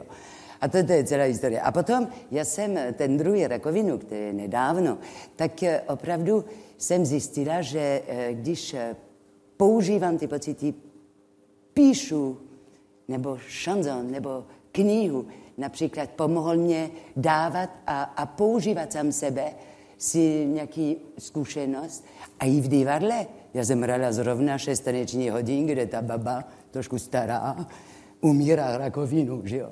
Tak já jsem říkala, tak co, že tak používají právě ten zkušenost a ber to, co, co pro tebe tě pomůže, a ne, co tě zničí. To byla ta vaše terapie? Při To- druhé, to byla vaše terapie při té Jo, druhé jo, jo. Já, onkologické- já jsem hrála, já jsem hrála, když jsem jako, eh, byla na, na ozařování, který byl silný, já jsem byla, já jsem se ptala lékaře, jediný věc, který já jsem vždycky říkal, poslouchat lékař. Vě, musíte mít ten, lékař, ten lékař, který věříte, ale i poslouchat. A já jsem vždycky zeptala, a já jsem hrála, já jsem šla zrovna z nemocnice do divadla a zahrála jsem divadlo. A mě to pomohlo, protože právě jsem to dala ven, určité věci a používala jsem to nemoc jako plus. Tak. Pane profesore Pavko, eh, tady jsou ty dvě krajní pozice. Lékař může být katem nebo živitelem naděje. Ta zlatá střední cesta je to nejlepší? Ne, já si myslím, že naděje, naděje je vlastně, nejdřív, když chceme mluvit o naději, tak bychom si ji měli trošku definovat. Z mého pohledu naděje je očekávání příznivého, příznivé budoucnosti nebo příznivého výsledku. Nemáme naději, že něco blbě dopadne, tako, tak to se neužívá. Je to naděje k pozitivnímu. A to je velmi, velmi individuální a naděje eh, jak si vylučuje racionalitu rozumné uvažování. Mm, potom je to velmi individuální. Podívejte se, dva boxeři, když nastoupí do ringu, tak každý tam vstupuje s nadějí, že vyhraje. Eh, Představme si natažené lano ve výšce, po kterém má člověk eh, přejít, který to, řekněme, umí. Ale ten člověk neví, že to lano je spuchřelé a že ho asi neudrží. Ten, kdo to ví, ten tu naději mít nebude, ten, kdo to neví, ten má naději. Ta naděje není eh, spojena s racionálním uvažováním. Jinými Ale je, je lepší být k pacientovi tvrdší. a teď, kdybych se vrátil k tomu pacientovi, je to opět velmi individuální. Představte si na jedné straně, představme si člověka, který má nádorové onemocnění, o kterém víme, že během dvou, tří měsíců eh, toho člověka zahubí. Teď můžete mít člověka, který podniká a chystá se rozjet velkou stavbu nebo si udělat úvěr několika milionovej eh, a, a teď eh, říct či neříct mu, před vámi jsou podle mého odhadu tři, čtyři měsíce života. A když mu to neřeknete, tak on rozjede velkou akci a pak ta jeho manželka, řekněme, s těmi dětmi zůstane uprostřed, manžel zemře, ona zůstane uprostřed velkých problémů. Na druhé straně v životě jsem viděl, nechci říct mnoho, ale dost pacientů, kteří přišli na kliniku jakoby k poslední instanci a s tím, prosím vás, pane profesore, pomožte nám. Oni nám řekli, že už pro nás nemají co dělat. A přemýšlel jsem vždycky, někdy jsme mohli něco udělat, většinou už jsme také nemohli nic udělat, ale já jsem spíš přemýšlel o tom, co se děje v duši takového člověka, který přijde domů, sedne si ke stolu, je to like, a řekne si, tak už mi řekli, ať tam nechodím, že už pro mě nemají co dělat. To já si myslím, že je špatně. Eh, Určitá naděje, eh, podle mého názoru, musí být. Ten člověk musí dostat nějakou naději, byť malou. Navíc naděje o budoucnosti. Co my víme o budoucnosti? Teď odsud odejdeme, sedneme do auta, ani nevíme, jestli dojedeme domů. Nás někdo někde smete na křižovatce. Eh, Předvídat budoucnost je velmi nerozumné. Já eh, tu chirurgii dělám už 54 let. Viděl jsem situace, kdy jsem si říkal, jak jsme toho pacienta dobře odoperovali, jak to bude všechno perfektní. A za tři čtvrtě roku u těch nádorů přišlo parte. A jindy jsem si říkal, že jsme to udělali, jestli vůbec to stálo za to. A za několik let vás ten člověk potká na ulici a děkuje vám za, za svůj život. Je to tak individuální. A předvídat budoucnost při veškeré pokoře a čím víc co je člověk, jak si zkušeností má, tím je opatrnější předvídat, co bude za rok, za dva. Já si myslím, že vy jste do, jako lékaři do velmi těžké eh, pozice, že jo? protože samozřejmě to jsou lidi, to je otázka povaha, to jsou lidi, kteří můžou dostat ta informace a lidi, kteří dokonce žádají ta, ten upřímný. A já patřím právě, protože ty jinou věc, které potřebuju vidět, a to mě e, nestratím naděje. Já nechci, aby někdo mě dal naděje. Něco, které ne, neexistuje. Že když jsem do situace, potřebuji vidět do detailů, absolutně všechno. Potřebuji vidět, aby ten lékař mi řekl, dívej se, to je špatně, musíš tohleto. To já potřebuju. A když budu mít nějaký nemoc, protože samozřejmě každý den může na to týkat, tak to chci pravda. Já chci vidět, jak se mám chystat, jak proti lidi, které miluju, já jí budu říct, nebojte se, já se nebojím, já se bojím bolest, to jo. To jo, to, to přiznávám. Ale nebojím si smrt. Jediný věc, který mě bolí, to je uh, nemít, uh, nebýt do života lidi, které miluju. Ale, ale si myslím, že právo člověkem je, uh, jestli nechce slyšet, ať to nežádá. Ale když slyší, chce slyšet, tak, tak mu to se osobně má, myslím, že se má... Já bych ještě zdoplnil tu myšlenku, kterou jsem řekl. Vy můžete předvídat skupinově, jsou statistiky, ale pacienta nezajímá žádná statistika. Když přijdou rodiče, jejichž dítě, řekněme, zemřelo po zánětu slepého střeva, příklad, a vy řeknete těm rodičům, no tak podívejte se, ale tak 0,2%, 0,3%, to tak je. To nás nezajímá, ale proč náš venoušek? Rozumíme? Yeah. Lidé chtějí vědět individuální prognozu a vy můžete dát prognozu, teda předpověď, můžete dát skupinovou, jsou jisté statistiky, ale ten jedinec neví, jestli bude mezi těmi 0,2 nebo mezi těmi 99,8. Rozumíme si? Jasně. Takže eh, rozumný člověk moc nepředvídá, řekne situaci, situaci. která je. Ano objektivní, to, co ví, co má podložené, ale eh, jak si Sibyla byla jenom jedna a eh, rozumný člověk moc neprognostikuje. K nemocnici patří slzy a slzy jsou tím, s čím se lékaři poměrně často setkávají. Tak, jako jsme v dnešním fokusu věnovanému smíchu a slzám věnovali pozornost z jazykovědného hlediska smíchu, podívejme se teď právě na slzy. Stejně jako smát se i plakat mohou Češi, Moravané a Slezané rozličně. Tak lze například obyčejně bulit, bečet, cedit, ronit nebo prolévat slzy, anebo rovnou slzet, štkát, kvílet a vzlikat. A když ani to nepomáhá, pak naříkat a bědovat. A posléze třeba truchlit. Drsnější povahy mohou brečet jak filka případně brečet jak štka. Zajímavé může být i brečet jak mandolína. Dají se i natahovat moldánky a v podobně lehčích případech je přípustné fňukat a kňučet. Je však možné také kapat rosu a dokonce i rovelit nebo váňovat. A stejně jako v případě smíchu, ale i prostého řevu, lze prostě řvát.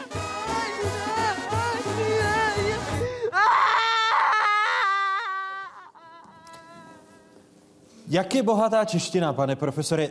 Učí se lékaři učit eh, a držet emoce na úzdě? To znamená, na straně jedné se setkávají se slzami právě při těch složitých prognózách, ale na straně druhé asi, aby lékař byl plný emocí? Ehm, takový předmět není, ale já si myslím, to je moje přesvědčení a jsem v rozporu s mnoha lidmi, že profesionál umí emoce zahrát, ale je neprožívá. Zbláznil by se. Kdybyste, možná uvedu tvrdší příklad, představme si zřízence v krematoriu, který prožívá, teď pohřbívají mladou maminku, tam v první řadě sedí tatínek a dvě malé děti, dojme to každého. Ale jakmile to toho zřízence, který pouští hudbu, zatahuje tu oponu, jakmile začal by vytahovat kapesník a plakat, tak by nejednal profesionálně, protože by se mu stalo, že splete tu hudbu a splete všechno. Ale podobně je to v jiných lidských profesích. My jsme dokonce udělali u 15 herců v Praze a známých herců EKG, natáčeli jsme, emoce se projeví mnoha různými způsoby, to se tady probíralo, ale taky frekvenci srdečního tepu. Ráno jsme jim dali EKG, celý den takzvanou holtra, chodili s ním, včetně pak toho představení a po představení, se, aby jsme nezjistili, co dělají v noci, tak se to sejmulo. A, e, a tak se ukázalo, byli to profici a vybíral jsem herce, kteří nebyli na začátku své kariéry, protože těm buší srdce, když vyjdou na scénu a nevybíral jsem staré herce, eh, protože ty, ten busí srdce taky, že se bojí, že vypadnou z textu, jo, že si to už nepamatujou. Tak jsem vybral tu takovou tu, tu profesionální skupinu střední, No ukázalo se, že žádné, je to individuální, ale v průměru žádné velké změny srdečního rytmu, pokud to nebyla Eh, role, kde musí skákat, běhat, žádná nebyla. Dokonce u jednoho eh, byla největší tachykardie, největší bušení srdce dopoledne a když jsme se ptali, co dělal, byl nakupovat s manželkou. No, takže eh, tak profesionál musí... Jinými, jinými slovy, tedy profesionální lékař má mnoho společného s profesionálním hercem, jako je Šanta? Já si myslím, že ne, má společného se všemi profesionály. Profesionál, který podlehne emocím, z mého pohledu není profesionál. Abych vám to řekl na příkladu mé profese, chtěli byste, až budete ležet někde na operačním stole, aby si někdo nad vámi trhal vlasy a říkal, Ježíš, co s tím uděláme, já nevím. No to není profesionální přístup, no vy se smějete, ale tak to je, pro, profik je pro, pro mě profik, který samozřejmě zachová chladnou tvář a zachová se podle situace, která je, ale, ale je to profesionál. Je to Šantal i u herce? Tak já to teda, já nejsem herečka. Protože já teda, mě to před představení buší srdce tak, že opravdu je mě blbě. Ale v, já, já opak, já si myslím, že já teda osobně, eh, jestli můžu říct, já se, možná nejsem herečka, ale já používám svůj život právě, ty emoce. Eh, ne, nemám pocit, že musím zárat, ale hledám k sobě právě ty emoce a co jsem prožila, nebo jak určitě situace a používám sám sebe. Já neumím dělat jako. Je, je pro mě hrozně těžký, jako když, když, já nevím, jsou monolog nebo okamžik v představení, kde najednou mě tečou slzy, ale je taky spojený na můj co jsem dneska, co jsem prožila, jak eh, já, já neumím to rozdělit úplně. A po představení kolikrát ty emoce byly tak eh, pro mě, jako, jsou pro mě důležitější než, eh, než já nevím, můj češtině například. Já mám radši dávat ty emoce lidé, a já se i někdy po představení zabrečím ještě půl hodinu v šatně, že jo. Ale sama, že jo. Ale fungují možná jinak, já nevím. Můj spolužák, eh, slovenský herec Milan Lasica, eh, mi říkal, jak hráli Sirána a eh, jak po tom představení ta kolegyně, která s ním hrála, mu říkala, pán Lasica, já jsem, po tom představení, já jsem při tom představení na javisku ozaj plakala. A on jako starý divadelník říká, kolegyňko, vy musíte hrát tak, aby plakalo obecenstvo. To je celá filozofie toho. Eh, ale že vy jste prožívala teď taky trošku nějakou emoci, než jsme sem šli, nebo ne? Já vždycky. Já, já vždycky. Já nebudu se bránit a zahrát se, že nemám tremu. Ale. Neříkám si, pozor, to je přímo přenos, dobrý den. A že, a že můj češtině je, co je, ale je moment, kdy se na to vykašlu a chci říct, co cítím a nestydím se na to. A to je přesně, ať když zpívám ty šanzony, ať když dělám divadlo, potřebuju říct. A to mě léčí. To mě léčí taky v životě. Jo, že, že brečím, ale je to spojené ze smíchu. A právě to, to divadlo pro mě je prostor, kde můžu dávat smích a slzy. Podle údajů Světové zdravotnické organizace spáchá každý rok sebevraždu přibližně 800 tisíc lidí. Jde o 11 lidských životů na 100 tisíc obyvatel. Častěji k tomuto kroku v krizové situaci sahají muži než ženy. Tragické statistice dominuje Jižní Korea s téměř 37 sebevraždami na 100 tisíc obyvatel. evropských zemí pak nejvíce lidí ukončí dobrovolně život v Litvě. Naopak statisticky nejméně sebevražd evidují muslimské země. Saudské Arábii jde o zhruba jeden případ na 300 tisíc obyvatel. V Evropě vykazuje nízkou míru sebevražd Řecko. Pět případů na 100 tisíc obyvatel. A Itálie se šesti případy na 100 tisíc obyvatel. Česká republika globální průměr výrazně převyšuje, ale jen u mužů. V Tuzemsku připadá 22 mužských sebevražd na 100 tisíc obyvatel ročně. U žen jde o čtyři případy na 100 tisíc obyvatel. Počet lidí, kteří dobrovolně končí svůj život sebevraždou v České republice od druhé poloviny 70. let klesá. Prozatím nejnižší počet byl zaznamenán v letech 2006 až 2008, kdy takto zemřelo každý rok zhruba 14 lidí. Poválečné maximum pak statistiky zachytily v roce 1970, kdy šlo o více než 2800 případů.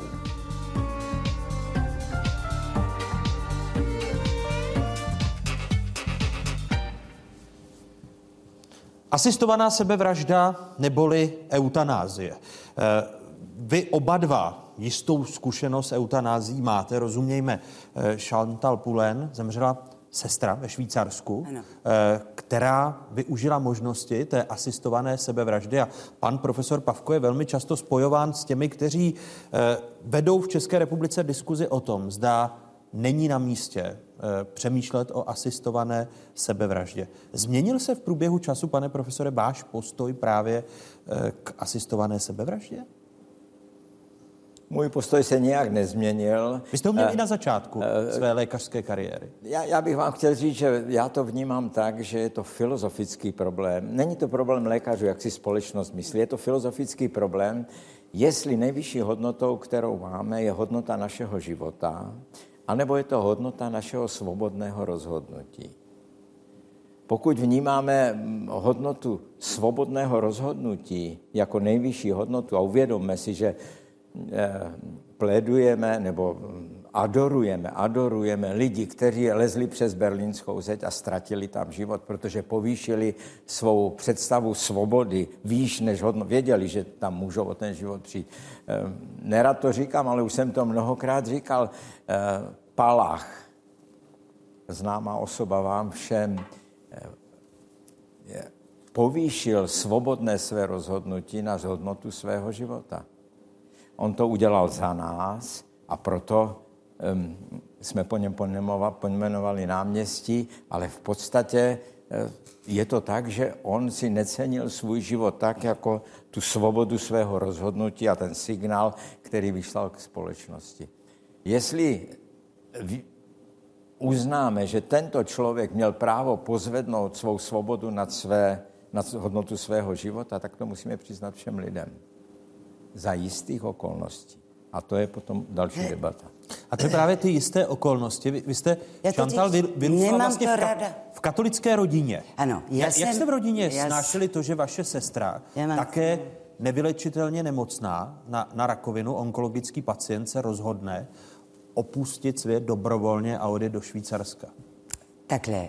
Uh, poprvé nemám rád ta, ta věta, uh, to slovo, nebo ta věta. Uh, asistovat jako asistence sebevraždu. Asistovaná sebevraždu. Já si myslím, že to není sebevraždu, to je asistence na osvobození osvobození okamžik v životě, který není o tom, že se zabijeme, protože máme jako nějaký problém a že ztratíme práce. Už potom to jsou sebevra, sebevraždu. Ale, ale je to osvobození. Moje sestra, já mám dva uh, exemplář v mém rodině, je můj děda, který s láskou spáchal sebevraždu. Uh, proč s láskou? Protože on cítil, že už nemůže určité věci, že má problémy, že začíná umrtvení, že viděl, že dokončí špatně a on se bál. Sice bylo to trošku možná uh, trošku sráp, ale je o tom, že nechtěl být a napsal nádaný dopis, že nechce žít tohleto, ale hlavně nechce být baťoch svoje vlastní dítě, dítě, děti. Eh, Vzpomínám si na ten, ten okamžik pro mě, který mi mamem katolický eh, jako věchova, ale zároveň moje maminka nás otevřela takzvané dveře na všechny náboženství. Ale vzít život svoje vlastní že je eh, samozřejmě pro mě velký problém. Ale děda jsem obdivovala, protože já jsem, já, já jsem mu opustila poprvé, protože samozřejmě musíš odpustit tohleto gesto, ale zároveň jsem mu rozuměla a obdivovala za to gesto. Takže vy jste to Ale- bra- brala jako hřích a vyčítala jste mu. Ano, eh, nevyčítala, jakoby, eh, je to, no, je to komplikované, jako, vždy- jako chápala jsem, bolelo mě to, bylo to proti ta výchova, ale zároveň bylo to obdiv. To bylo takové pocitově hrozně uh, uh, zmačkené. Ale moje sestra, moje sestra byla velmi nemocná. Ona uh, prožila stejně rakovinu jako rakovina prsa a ona odmítla ablace, neposlouchala lékaři. A zkusila jako alternativní léčba. Nemám nic proti alternativní léčba, ale u ní to bylo pozdě, neměla, se, mě neměla takhle se chovat a měla poslouchat, ale ty metastázy šly všude. A byla, to bylo konec, to ti lékaři všechno. A ta medicína, takzvaně, které obdivuju, pozor, a já jsem, já jsem šťastná, že se vyvíjí. Každé věc, které se najde nového, je důležitý, ale taky, taky nás dává do situace, právě situace moje sestra, které neustále udrželi k životu. A každý den moje sestra se probudila a říkala, bože, zase tady. Nechte mě odjet, ale když srdce se zastavil, čuk, čuk, čuk, mu to daleko živit, že jo? A furt zase to přišla a, a tak dál. A já si myslím osobně, že ona moje sestra žádala dvakrát dokonce na eutanázie. Právě protože eh, pr- poprvé, když žádala, tak samozřejmě žádala o farář, protože ona chtěla jak se rozloučit, ale, ale farář mu přemluvil, že to je hřích a že nemá. A moje sestra se stáhla ten žádost o sebe, jakoby eh, ta, ta eutanázie. Je, že, jak říct, je to česky říct sebevraždu, jako Asistovaná sebevražda. asistovaná, se ale tomu, se tomu ne, říká, je to, je to tak, pane profesore? Sebevraždu, to nechápu. Eutanázie, tak dobře. A e, po druhý žádala znovu, protože ona to zase drželi, drželi a už byla takové kužené kost. Vy jste, ona měla 1,83 m, vážila 90 kilo. A najednou to bylo jenom takové formu. A ona mohla ještě držet dlouho, strašně dlouho, jenomže ona usnula s úsměvem na pusu. A to bylo osvobození. A já si myslím, jestli existuje Bůh, tak může jenom mu to odpustit. Ale myslím, že kdyby měla, co měla, bez ta medicína, tak už dávno byla mrtvá. Jenomže jak tomu to drží, drží. A já si myslím, že je moment, kde ta medici, ty, ty lékaři může říct, už ne, necháme mu pokoj. Necháme mu pokoj bez bolesti, ale necháme mu pokoj. Tak, to je můj názor. Pane profesore? No já jsem chtěl jenom říct, že o eutanázii společnost naše vlastně 2000 let neuvažovala. Křesťanství nedovolilo, pak byli komunisti, ale uvědomme si, že od té revoluce uplynulo 25 let a jak se změní myšlení, jak v Evropě už jsou státy, kde to je možné, Švýcarsko, Belgie, v Spojených státech některé. A i ta církev, ta zatím to považuje za tabu. Ale já jsem přemýšlel o jiné věci. Církev považovala vždycky sebevrahy za eh, jako Hříšníky. hříšníky. A jestli si pamatujete, a jistě si pamatujete jméno eh, českého učitele a skladatele Jana Jakuba Ryby, tak ten spáchal sebevraždu, jak asi víte, a byl pohřben, já jsem se tam šel dívat, v starém Rožmitále, mimo hřbitov. Ale už i ta církev přehodnotila věci, tak ho vykopali a dneska leží ve starém yeah. Rožmitále na hřbitově. To je pro mě malý signál o tom, jak se začíná o věcech uvažovat. Nemyslím, že to bude brzy, ale jednou ta společnost, já jsem o tom přesvědčen, že k tomu dospěje. A já si myslím, že právě ti slova tolerance a láska, které mají být právě věřící, a to, to je tolerance a láska. A si myslím, že někdy do církve, i když pozor, jo, já jsem věřící člověk, ne úplně jako možná ty škatule způsobem, já mám věřit na síl a věřit na něco, ale si myslím, že máme právě myslet tolerance a láska. Šantan Pulen a Pavel Pavko zůstávají hosty Fokusu.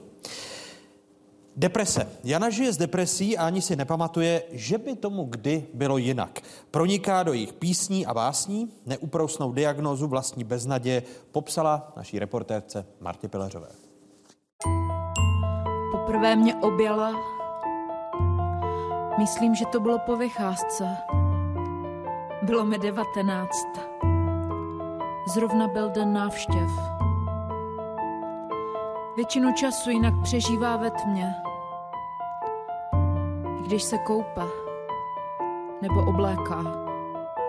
Když jako lidi používají takové to mám depku, eh, tak je to spíš jako, že mají zhoršenou náladu. Já když mám depresi, tak spíš jako s kamarády, kteří na tom nejsou zrovna dobře, jak říkáme, je nám zase špatně. Potřebujete se prostě stáhnout, je vám, je vám strašně zlé a nemůžete ani vstát z té postele.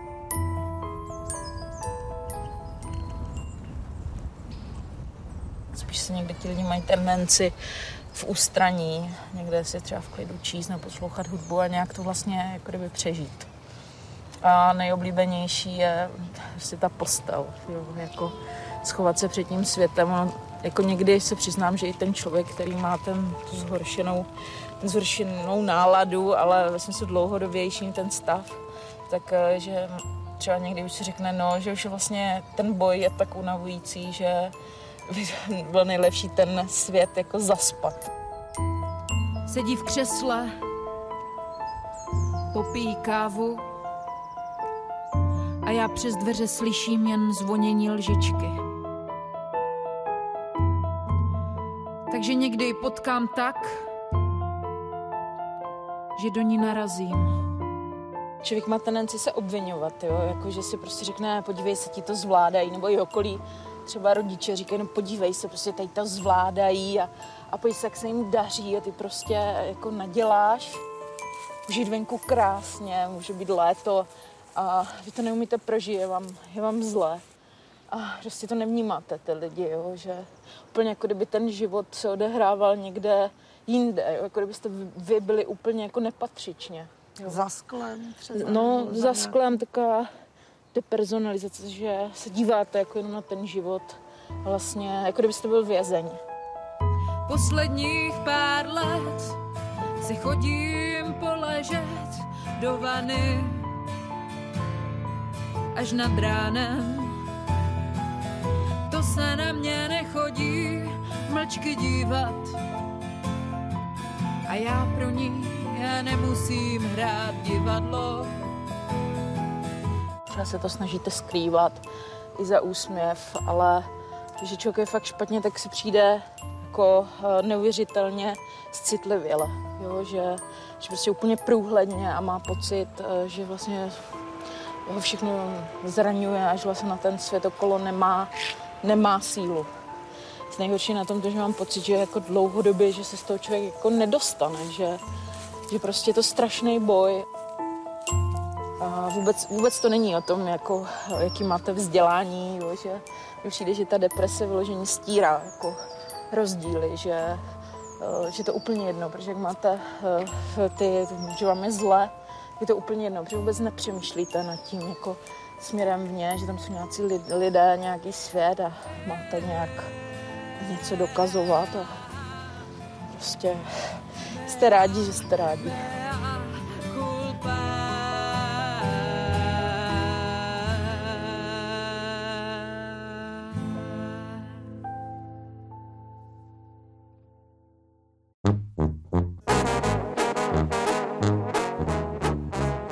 Kdo se směje nejlíp?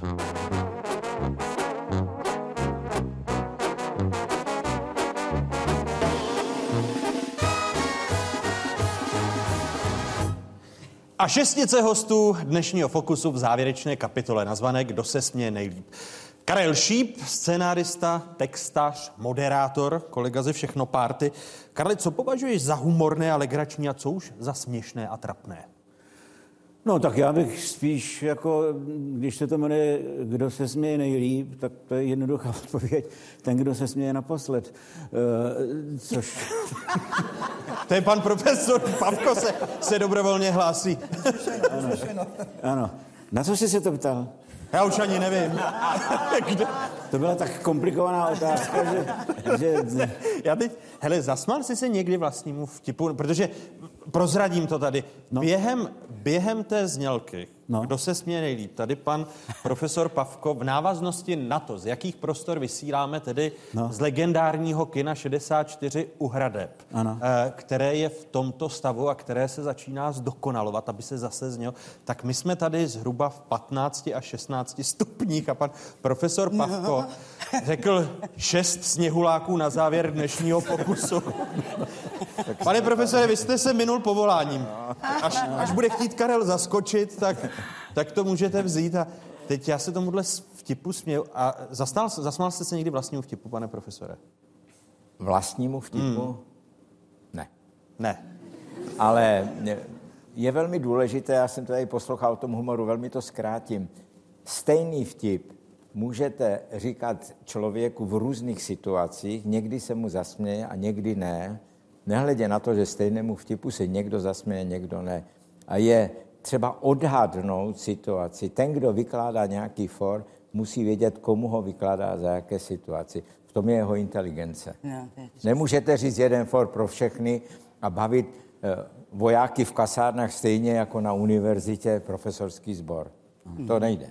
Pa- platí to, Karle? No samozřejmě. Ty jsi já- bavil profesorský sbor i vojáky v kasárnách během těch 35 let?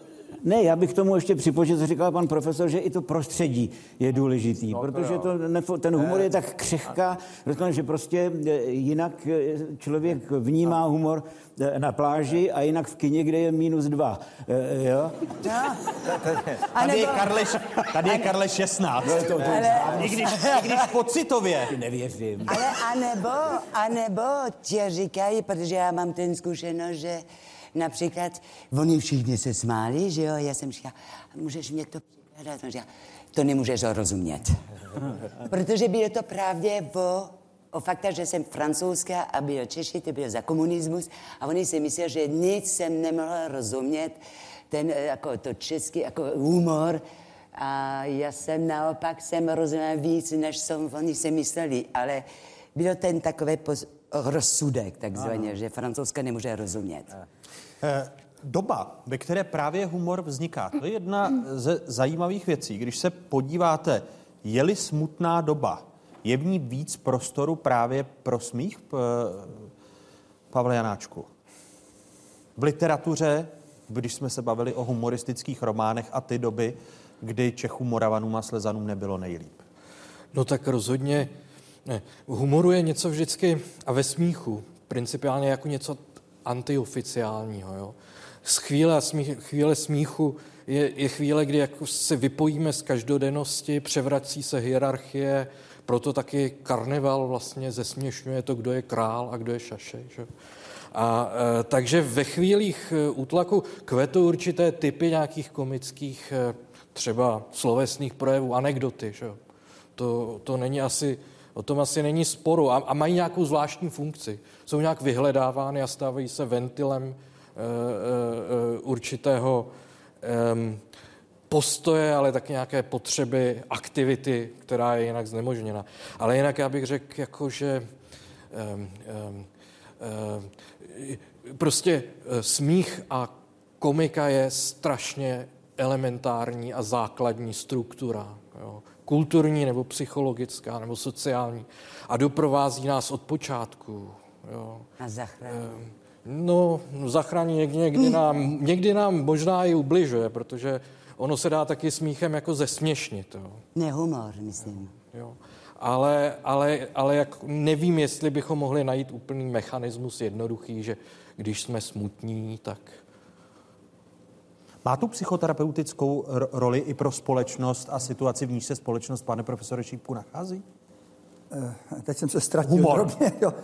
Humor. No, eh, já jsem chtěl reagovat eh, tady na pana kolegu a ještě jsem si tak v duchu říkal, no, situace stresu nebo útlaku může rozvinovat, rozvinout potencialitu smíchu nebo, nebo humoru, protože smích a humor nebo sranda je o odstupu, o odstupu z dané situace, vymanění se a vlastně osvobozování se. Takže mě to dává smysl, že když eh, se lidi nacházejí v nějakém diskomfortu nebo v nedobré situaci, že se, ne všichni ovšem, eh, ti, co jsou predisponovaní nebo se to už naučili, že se smějou, že se smějou možná častěji.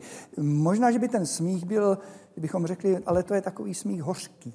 To je takový, ale i ten hořký smích je, je úlevný nebo je pomáhá člověku, aby, aby unikl, aby se, aby se osvobodil. Ne každý smích musí být bujarý. I smích mírný, hořký řeší nebo má svoji, svoji funkci. Kateřino, vaše postavy, když se podíváme do těch smutných dob, o kterých vy píšete, ať je to vyhnání Němců, nebo teď, když zmiňujete, a nechtěla jste to, jak jste hezky česky řekla, příliš rozpatlávat eh, tu nejnovější látku, tak jaké místo tam právě má smích nebo optimismus a humor, který drží ty postavy nad vodou? Hmm. Vzhledem k tomu, že ty postavy jsou nějak inspirovány těmi skutečnými osobnostmi, se kterými jsem chodívala tedy mluvit, tak se na tom ukázala jedna věc, že byť přežili, nebo když už tedy tyto, tyto pamětníci přežili různé opravdu tragické události druhé světové války, koncentrační tábory, odsuny, jenom díky tomu, že se narodili do špatné rodiny a tak, tak všichni, se kterými jsem mluvila, tak byli, tak byli vlastně na ty věci povzneseni díky právě tomu svému optimismu. Oni o tom dokázali vlastně mluvit mm, jako s obrovským respektem a smutkem, ale zároveň vlastně a tak co jsem tedy, a tak jsem to přežila. Takže bylo vidět, že skutečně ten optimismus eh, jim pomáhal se přes tyhle ty události překlenout a protože to byla taková spojnice mezi mnoha těmi pamětníky, tak si říkám, že je to to, co jim pomáha, pomohlo možná přežít až dodnes, protože s těmi pesimistickými jsem nemluvila, tak kde možná jsou. Tak myslím, že ten optimismus skutečně pomáhá eh, přežít a, a přenést, přenést se a, a vydržet. Všichni se považujete za optimisty, pane profesore Pavko? Vy jste optimista? No jednoznačně. Ehm, Já vidím, a viděl jsem celý svůj život tolik neštěstí kolem sebe, lidského, že jsem rád, že jsem tady. A by, byť mi tady zamrzá úsměv na tváři, tak eh, jsem optimista samozřejmě. Vy, vy si s tím sněhulákem nedáte pokoj. Karle, vzpomněl jsem si na tu první otázku, kterou jsem ti položil a kterou jsem s úsměvem na rtech zamrzlým zapomněl. Ano. Eh, Co považuješ za humorné a legrační a co už je trapné a směšné? Eh, Já v tom nedělám žádný, žádný rozdíly. Po- Podle mě humor je jaksi věc naprosto jednoznačná, která buď funguje, nebo nefunguje a jak to analyzovat a uh, trapné. Samozřejmě, že jsme viděli mnoho jaksi podob, jaksi humoru trapného, ale tak to je humor špatný. Ono to je, v muzice se říká, jaký dělení hudby. Hudba je buď dobrá, nebo špatná. Já bych to převedl i na ten humor, prostě ve chvíli, kdy humor zafunguje a, a divák nebo posluchač nebo čtenář se zasměje, tak je to, tak je to v pořádku a analyzovat to. Já jenom, eh, tady jsou odborníci, vědci, jestli jednu větu tady to nezaznělo, a já si myslím, že by bylo dobré, aby zrovna tady to zaznělo, že eh, na celé téhleté planetě pouze, a když tak vy to jste odborník,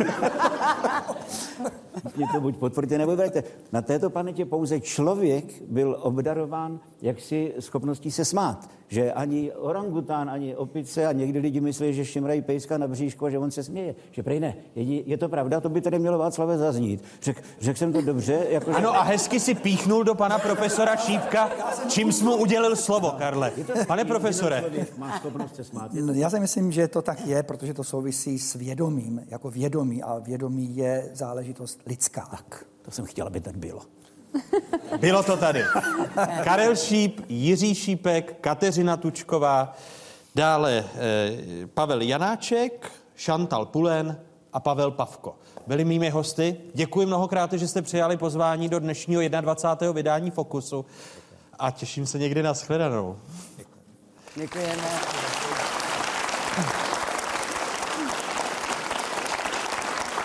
Děkuji vám, publiku.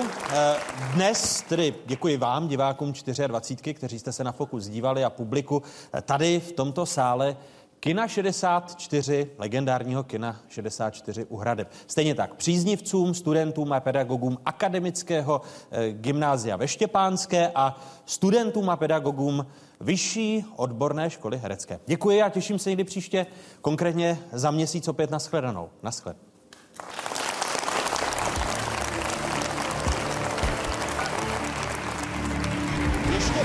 Připomínám, že jsme k dispozici v průběhu celého měsíce na sociálních sítích, na Facebooku, na Twitteru i na Snapchatu.